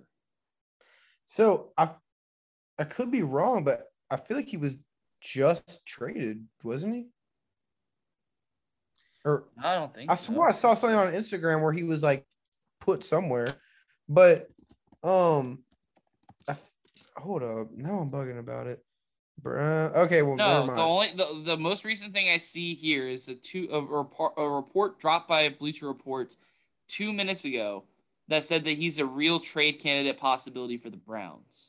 Okay, yeah. So I swear, I, sorry for the, the confusion. I, I, swear I was on Instagram. I saw some came up and I like saved it. I'm like, oh my god, it's for the podcast. Well, here, but, here before you continue though, here's a crazy thing. Per Schultz here, the the guy who's dropping it. Uh, I'm, I'm trying to see if I have it right. Uh, no, I, I, I can see the name, but they say here per Schultz, the Cowboys want a third round pick for Cooper, but they might settle for a fourth, which is insane. For Amari Cooper? Yeah. Oh my gosh. I mean, to be fair, they have to get rid of his cap space. So, though that's surprise, it's drastically surprising to me as well. I'm, you know, I I can get why. Yeah. So like, I feel like for if we were talking, if we were gonna tr- like trade this man or based on his sole play, that is a serious underball. But since you're trying to get rid of the cap space and the money, it makes sense. Mhm. But I feel like, you know, not trying to mooch off the report, the Browns make sense. oh, for sure. Yeah, maybe maybe he goes. I know we've mentioned it a couple times. Maybe the Jacksonville Jaguars, you know, Trevor Lawrence needing a, a receiver along with Marvin Jones. And I don't know if Laviska Shenault's still there, but maybe maybe the maybe the Jaguars or the the Browns that that doesn't seem too out of reach for me. What about you? I like the Browns. I was gonna mention the Jaguars. I like that idea as well. Uh, I will toss Indy's hat into the ring, particularly if it's the third or fourth rounder. I mean, I think that that's something where I mean, Amari Cooper's what, like twenty eight? Like he's still really young, so I don't think that Ballard would want to miss out if it's that cheap of a deal for Mari Cooper. Um, you know, we, we just got rid of o- o- 28 and a half million in cap space. What's 20 million in cap space coming in? And it would, I'm pretty sure, be less of a hit for us because Dallas would have to take some of it. Um, I think, though, the team that I'm going to say, I mean, I, I'm, I'm just going to have all these teams out there. I think the most likely one of those, in my opinion, is Jacksonville um, because I, I I don't think that they're going to mind spending a third or fourth to get what would be their clear cut number one receiver. But the other team that I want to toss their name, their hats into the ring is Chicago, because Chicago is going to get rid of Allen Robinson. So I think Amari Cooper and Darnell Mooney would be a great core for Justin Fields to be able to play off of. So those those four teams I think are all in there for me. I would have had Los Angeles Chargers as my by far favorite, but they re-signed Mike Williams this past week, so unfortunately I can't do that with uh you know uh, you know with feeling like I'd be right. So those are the four teams I'm tossing in for him. Uh, the following one and actually uh, reported uh reported while we were He got dropped off his uh, charges. Deshaun Watson's charges are chopped or, are Mhm. dropped, and I'm not gonna lie, I'm not surprised by that. Uh, not that it's a good thing. It's just, um, but Deshaun Watson now as a trade candidate. So I actually have been thinking about this for a while because I'm already I, I've been a fan of Deshaun Watson, but you know I remember because you know we had a segment on him a while ago, and uh my top five teams real quick. I'll maybe you agree, maybe you don't. I, I'll see it on you, but my top five are Panthers, the Seahawks, Steelers, and you know we've said it a lot, Colts and the Buccaneers. I, you know, I think I even mentioned last year that I really wanted Deshaun Watson, and it's not that I don't. I, I think Watson is an incredible quarterback, but I think the quarterback, like you know, like the teams have cut down drastically for Deshaun Watson between last year and this year. Um, particularly with a lot of the trades that just happened. Um, I mean, there are some teams that freed up because they lost their quarterbacks. Uh, you know, Indy may be willing to take a stab, but I don't think so. I think they they, they are going to want to be. Eh, I don't know. I I don't, I don't think Houston's going to want to trade in division though. Um. So ultimately for Deshaun, the teams I have it down to for him right now. Uh, Pittsburgh is one of the teams I'm considering because I think it'd make a lot of sense for uh, for Pittsburgh to try to go right back in and get another good guy. Um, I- I'm gonna throw a curveball and say Cleveland. Um, I I actually forgot to put one of the candidates on there, Derek Carr, but um, I mean, we don't have to talk too much about him because I don't think uh, he's a realistic, realistic candidate yet. He hasn't been mentioned much, but um, Cleveland have been talking about possibly finding an upgrade for Baker, and I think that's a possibility. But Cleveland's like my Joker card, if anything, on that. Uh, But the one that I think is the most likely is the Carolina. I think that's the by far most likely one. They were in on him last year. They're going to be in on him again, and he would be a huge upgrade over just the tr- like really bad options they have at quarterback right now, and it probably cost them a first, but they wouldn't mind it. Uh, particularly since everything's cleared up uh, legally for his end. So I, I think uh, Carolina is the most likely. Uh, Jimmy Garoppolo is the next guy that we have on this list. So I don't know if there's much, you know, speculation for me. I feel like it's an easy stay in the 49ers. He said he's wanted to go, so it's not going to be a stay. Oh well, okay. Well, I that, that's why it's been broken I didn't do my media. reading. I did not see that. Um, I, I, I mean I, I don't know if he said it on social media, but it's been announced uh, like everywhere that he wants to go.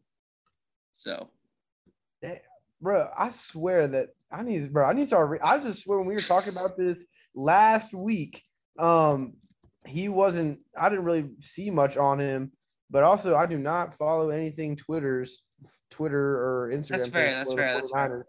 But um, moving on, I feel like for me, uh, possible locations now that I'm thinking about it, we've we've said it a lot, and maybe the Cleveland Browns, Denver Broncos. I'm going again, Pittsburgh Steelers, uh, Buccaneers, maybe the Vikings, if if even. I mean, I'm just straight looking up at teams that have a really big question mark on a quarterback, and and I don't know why I haven't said it much, but the Pittsburgh Steelers, you know, they have a huge hole to fill at quarterback now. Mm-hmm. Um, obviously, not maybe maybe the Denver Broncos if you know maybe signing him. I don't know if it would make much well, sense. They, I was about to say they're not going to get the. He's not going to go to the Broncos when they have Wilson. Yeah, that, but like I was thinking maybe like on an off chance, like it's a really low chance, but like Cleveland Browns, yes, Pittsburgh Steelers, Buccaneers, and Minnesota Vikings. And I just want to clear this up talking to you, but I've seen things that Tom Brady didn't actually retire. No. Am I bugging? No, he's he, you're you're you're you're bugging then. Yeah, he's okay. Because like I saw some things that was just like Tom Brady didn't actually retire or like something no, like that. No, like, no, no. That's that's just clickbait headlines. He's he said that he knows may, he, Tom Brady's like who knows maybe things will change, but he he's retired. Yeah, he's um, he's throwing a lot of stuff out there, but my best option for me is Pittsburgh Steelers for him. I can see Pittsburgh. My best is going to be Tampa Bay. Uh, I don't think they're going to like fully commit this year. And on top of that, if they do draft a quarterback, I think that quarterback's going to be late first, early second, and it's going to be a guy that they're probably going to want to develop. I've already talked about Carson Strong to them. I think Strong would make a lot of sense. So getting in Garoppolo for like a year or two and letting Strong develop, uh, or if it's someone else, would be nice. So yeah, I'm sticking with my guns, and I'm going to say Tampa there. Um, and the mystery player that I had here for this, this one, which is going to change now a little bit with what I said earlier, but it's Tyler Lockett. Ooh. Okay. Well, obviously, since you know Seattle with the things that they've done, um, I don't know. Best destinations for him maybe the New England Patriots. Eh, maybe I don't know if that's a bad. Maybe New England Patriots, Las Vegas, perhaps. I can see Chicago that. Chicago Bears, maybe. I, uh, like teams that clearly need a really good option. We've definitely thrown them around a lot, but Jacksonville Jaguars. What are you thinking? I, I think the names that we threw around for Cooper are also names that should be included um, for Lockett. Like, oh yeah, that that being Jacksonville, Chicago, um, Cleveland Browns. Uh, I could see the Raiders. Um, gosh, I believe there's another team that we mentioned for Cooper, but it's slipping my mind right now. Um, since I said Cooper to the Jaguars, I'm not going to say Lockett to the Jaguars. That was originally the team that I that I penned for him like immediately on the day when Wilson was traded. I'm like Jacksonville would make a lot of sense. Um, so to me, I'm gonna bring it down just to two options here. I'm gonna say either Chicago because I think Chicago could use someone like him, but I just don't know if they'd utilize him properly. So I'm gonna say Indianapolis. and I know that's saying Indianapolis again, and I know it might also seem weird knowing that he's a K State player and I like K State. But part of the reason I say Indianapolis here is because he would be a good fill in to that returning position that um, I, I, I think what Hines might do some of the returning stuff, and he's all right. But Tyler Lockett basically helps you uh, at the return because he's one of the best returners in the NFL, kick and punt. Mm-hmm. Um, but on top of that, Tyler Lockett is also someone that trading for him. Not only do I feel like his contract could possibly go either lower or not much higher in wage because I, I, I think it's fair to say that he's probably not a top 20 guy. But on top of that, I think that Tyler Lockett and Michael Pittman would really bounce off each other well in a way that we really want to see with a, uh, you know, with, with T.Y. Hilton, Michael Pittman, or what you can see with Amari Cooper, Michael Pittman, or what we were thinking of with Chris Godwin, Michael Pittman.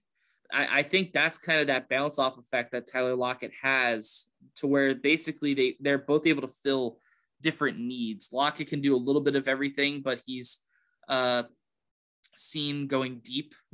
Um, Michael Pittman's a little bit of everything, but it's just kind of like your middle and uh, jump up and get it type of guy. I, I, I don't know. I think Lockett and I think a Lockett Pittman connection would be really really strong. That's why I think Indy. Yeah, and it's not a bad place for him whatsoever. Because, like you're saying, he probably would fit very, very well in that Colts team. And, you know, I feel like I don't, you're the Colts guy, and correct me if I'm wrong, but I feel like their wide receiver options are very mid. Um, they are, other than Michael Pittman, who I have a lot of uh, value in. I oh, yeah, I really like him. I mean, one guy that I think Green Bay got from you, but I mean, didn't we got Green Bay got Devin Funchess, and he hasn't even played a snap for us. Yeah, um, but he used, he used, to be the former Carolina guy, and he also like I think put on weight or something. yeah, things got worse. But you know, moving on. But I feel like Tyler Lockett, it, it fits really well for him. Yeah, in Indy. Um, I don't know. I I know like I just kind of just throwing teams out there. But you know, just like I mentioned with Bobby Wagner, Tyler Lockett's a guy that just like you can slap anywhere and he'll work. But I feel like for Indianapolis, like desperately needing another option at at a wide receiver, I feel like it fits. Yeah, and that's that's our trade options and whatnot. We're probably going to talk about the trade guys more next week as they may not be fully moved. Uh, and certainly next time we talk about pro stuff or have an NFL update episode, we're probably going to have a lot of those free agents moving. We're going to have to talk about a lot of those big free agent deals because this is a really loaded class. But uh, we have been recording here for a couple hours. We're going to get this done uh, quick fire. We'll talk about things if there's a very, very interesting one. Uh, so we'll just stop it when we talk, we, when we hear something interesting. But new round one mock draft since we had one a couple weeks ago, and all these trades have changed up a lot of things. Uh, obviously, we now have the Seattle Seahawks now in the first round. That was something that we did not have. Um, so, with that in mind, uh, ready to get it started? Yeah, I'm good with it. All right, let's go ahead and go here with the first pick, and I'm gonna say Ikem Ekwonu to Jacksonville. I'm saying that as well. I'm gonna go second on you with that. Uh, second pick is Aidan Hutchinson to the Lions. Same here. Kayvon Thibodeaux to the Texans. I got Evan Neal to Texans. Yeah, I can see that. I like that. Uh, Kyle Hamilton to the Jets still. Yeah, and then I got I got Kayvon Thibodeaux to the uh, Jets. Okay. Uh, Evan Neal to the Giants. I got Charles Cross to the Giants. Charles Cross to the Panthers. Um, I got Kyle Hamilton to the Panthers. Okay, okay. So, I mean, so we still have like the same guys in the top six there, just a little bit changed up. I like it. Uh, yeah. I have Travon Walker to the Giants. I got Jermaine Johnson.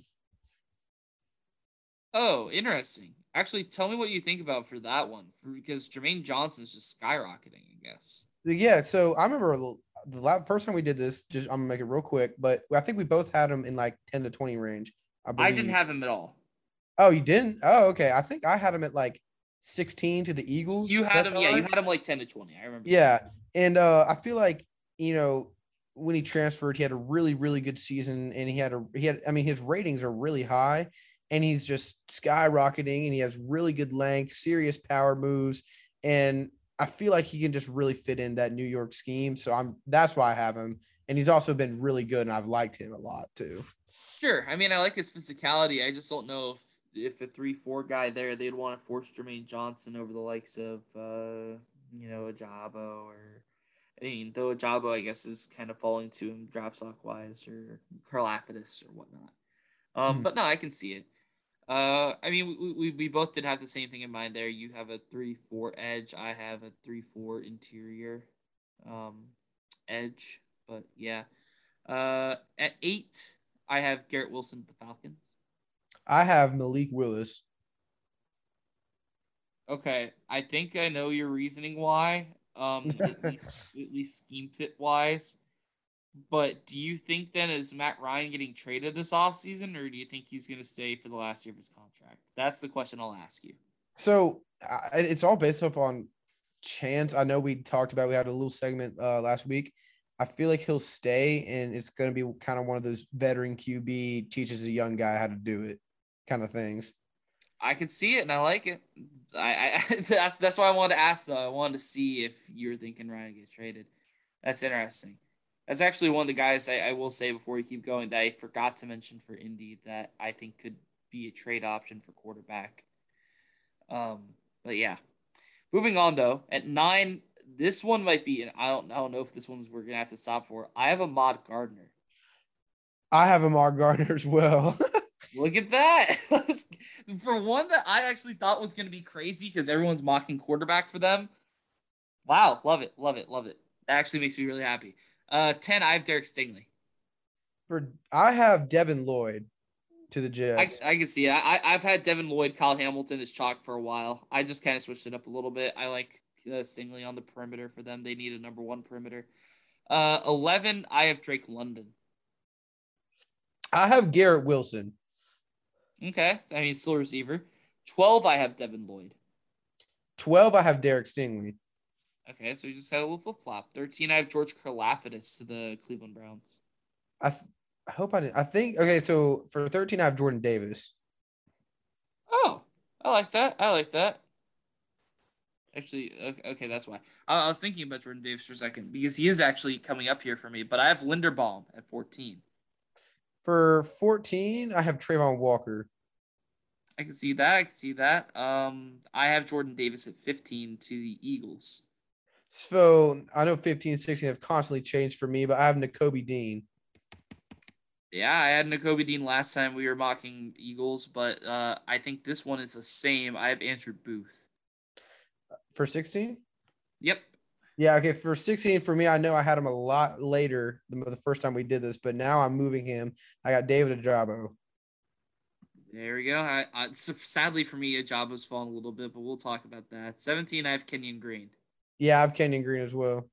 18, I have Malik Willis to the New Orleans Saints. Uh, for 18, I have Drake London. Uh, 19, I have Jameson Williams to the Philadelphia Eagles. Second you on that. Kenny Pickett to the Steelers at 20. Second you on that again. We'll see if we can keep it a run here. At 21, I have Chris Olave to the Patriots. Ah, streak ended. I have Trent McDuffie. I like that though. Corner replacement. They will need it. I do have Trent McDuffie following you though to the Raiders. I have Boye Mafe to the Raiders. Ah, I, I, you know, I like it. Um, but that's I think that's gonna be dependent a lot on if they lose uh that edge. I'm forgetting who it is. I'm, I'm forgetting. I, I know they have another edge though. Uh, they they traded for like that one edge, uh, from Jacksonville. I'm forgetting. Uh, Yannick Ngakoue. Ngakoue, yeah, yeah, Ngakoue. Yeah. Uh, I don't remember for Ngakoue. I'm pretty sure Ngakoue still has a contract, but that that makes it to me more that they'd look for interior if anything, because I think they have Ngakoue and Crosby, but I mean, hey, maybe if the a few guys rotating wouldn't hurt. I mean, they love to do that in the NFL. Uh, 23, I have Jermaine Johnson to the Cardinals. I have Devonte Wyatt. Oh, oh, the interior guy for uh Georgia. Georgia, yeah. Yep, yep, yep. Okay, that, yeah, it's the third guy. All right, cool, cool, cool. Uh, 24, I got Daxton Hill to the Cowboys. I got Tyler Linderbaum. Yep. I, I mean, I'd have Linderbaum if he was there. Uh, 25, I have Jahan Dotson to the Bills. I got Daxton Hill. Okay, 26. I have Zion Johnson to the Titans. I remember we uh had a little slip on uh off the record when it was on the record, but I got a uh, Matt Corral. the Titans? Yep. I don't remember saying this at all. What? No, no, no, no. I was saying this like last week. How I was asking you why, You why did like what do you think about him? I said off the record, even though we were on the podcast. But um, oh, it, it's it's just mostly due to their their offensive line is priority number one, and Ryan Tannehill is being good at times, and uh, it's just you know it, it hits a rough patch, and I feel like the Bengals playoff loss was like a really big exclamation point for them. So if I'm just saying this is a this is an if for me. Uh huh. So if Matt Corral's not there, I don't know, but it's a big if if they pick him if if he's still there. That's interesting. I like it. I like it. It's really interesting. Uh, 27, I have David Ojabo to the Buccaneers. I got Zion Johnson. Okay, okay. So just a pick later. I have Treylon Burks to the Green Bay Packers. I got Andrew Booth. I mean, you are the Packers guy. Do you like the Burks pick? You know, it's not a. I don't dislike it at all. It's not a bad. I mean, he's a pretty good player. I feel like he'll fit if you know if it happened to be that we did select him, it would be pretty good. All right. Well, following that 29, I have Nakobe Dean. I got Trevor Penning. Okay. Uh, 30, I have Kyler Gordon. I got Chris Olave. Oh, okay. So you have Olave later. Uh, 31, I have Trevor Penning. I've I think you said I think you said a little bit. I have Daniel Fal Faalele or something. Uh, Fal uh, Fal uh, Faalele, I believe. Uh, Minnesota. Yeah. Yep, yep, yep, yep. Um, and then 32, I'm actually changing this. I was gonna have Boye Mafe here, but then I completely spaced the fact that I had Aidan Hutchinson as their pick. So rather than Boye Mafe, I would rather hear uh, if I were the Detroit Lions take this is gonna be really quick from me. I'm gonna say Sam Howell. I think I had Sam Howell for them at 32 last time as well. I'm gonna take Treylon Burks and I like that as well. Uh, I mean, though I will say it's a little bit big at receiver with Burks and uh, Amon St. Brown, but yeah, I mean, hey, it'd be interesting. Um, yeah, so a little bit of guys changing for me. Uh, I don't remember who all fell out of my first round, but uh, oh, I know Matt Corral fell out of my first round, and I think that that is probably going to remain until the draft, which is disappointing for me. He was my favorite, but I digress. Um, with that being said, though, Nick, we've had a long-winded episode here. There isn't really too much here to remain, and there will be there will continue to be a lot to talk about when free agency happens. So, with that being said, do you have anything that you want to bring up? Any any any NFL thing that we should cover real quick? Um, you know, one thing I was I was gonna say it, but then you you happened to mention it in the podcast. Uh, I was gonna mention the Deshaun Watson thing uh, I think Maxx Crosby just got signed. The the guy from the Raiders, I think, during our podcast. Um, but we definitely, surely, without a doubt, in the next week we'll have a lot to cover. So it'll be a busy week for us, man. Yeah. So make sure that you guys keep tuning in here wherever you want to listen to your uh, podcasts on uh, our continued coverage here of not only the NFL but other sports as well. Of course, we'll have some college stuff to talk about uh, we're get we're trying to debate here whether uh, when we want to record it. We might record it tomorrow, uh, but ultimately we'll have March Madness coming up, and we'll have a March Madness podcast. Um, but we have we have a lot for March Madness, the NFL free agency. To I I'll give you guys a short uh, Champions League episode. I'll record that tomorrow. Uh, among so many other things. So there's a lot coming here in the world of sports, and we're going to be excited to continue to bring it to you. Uh, it's been a pleasure talking. It's been a pleasure talking for as long as we have. This is certainly, as I said, been the longest episode uh, since the Steinbach era. Um, but we've had so much to say, and I hope you all have been able to listen through the whole thing. If you have, you guys are troopers, and I absolutely uh, have uh, you know all the respect and admiration here for you guys to be able to do that. And I want to thank you all, no matter for how much you were able to listen. I want to thank you all so much for listening here to this very long episode of 33 Four Sports Podcast. Huge NFL update. And again, we're going to be excited to bring you more when it comes. So thank you all for listening and do take care. Have a great rest of your day.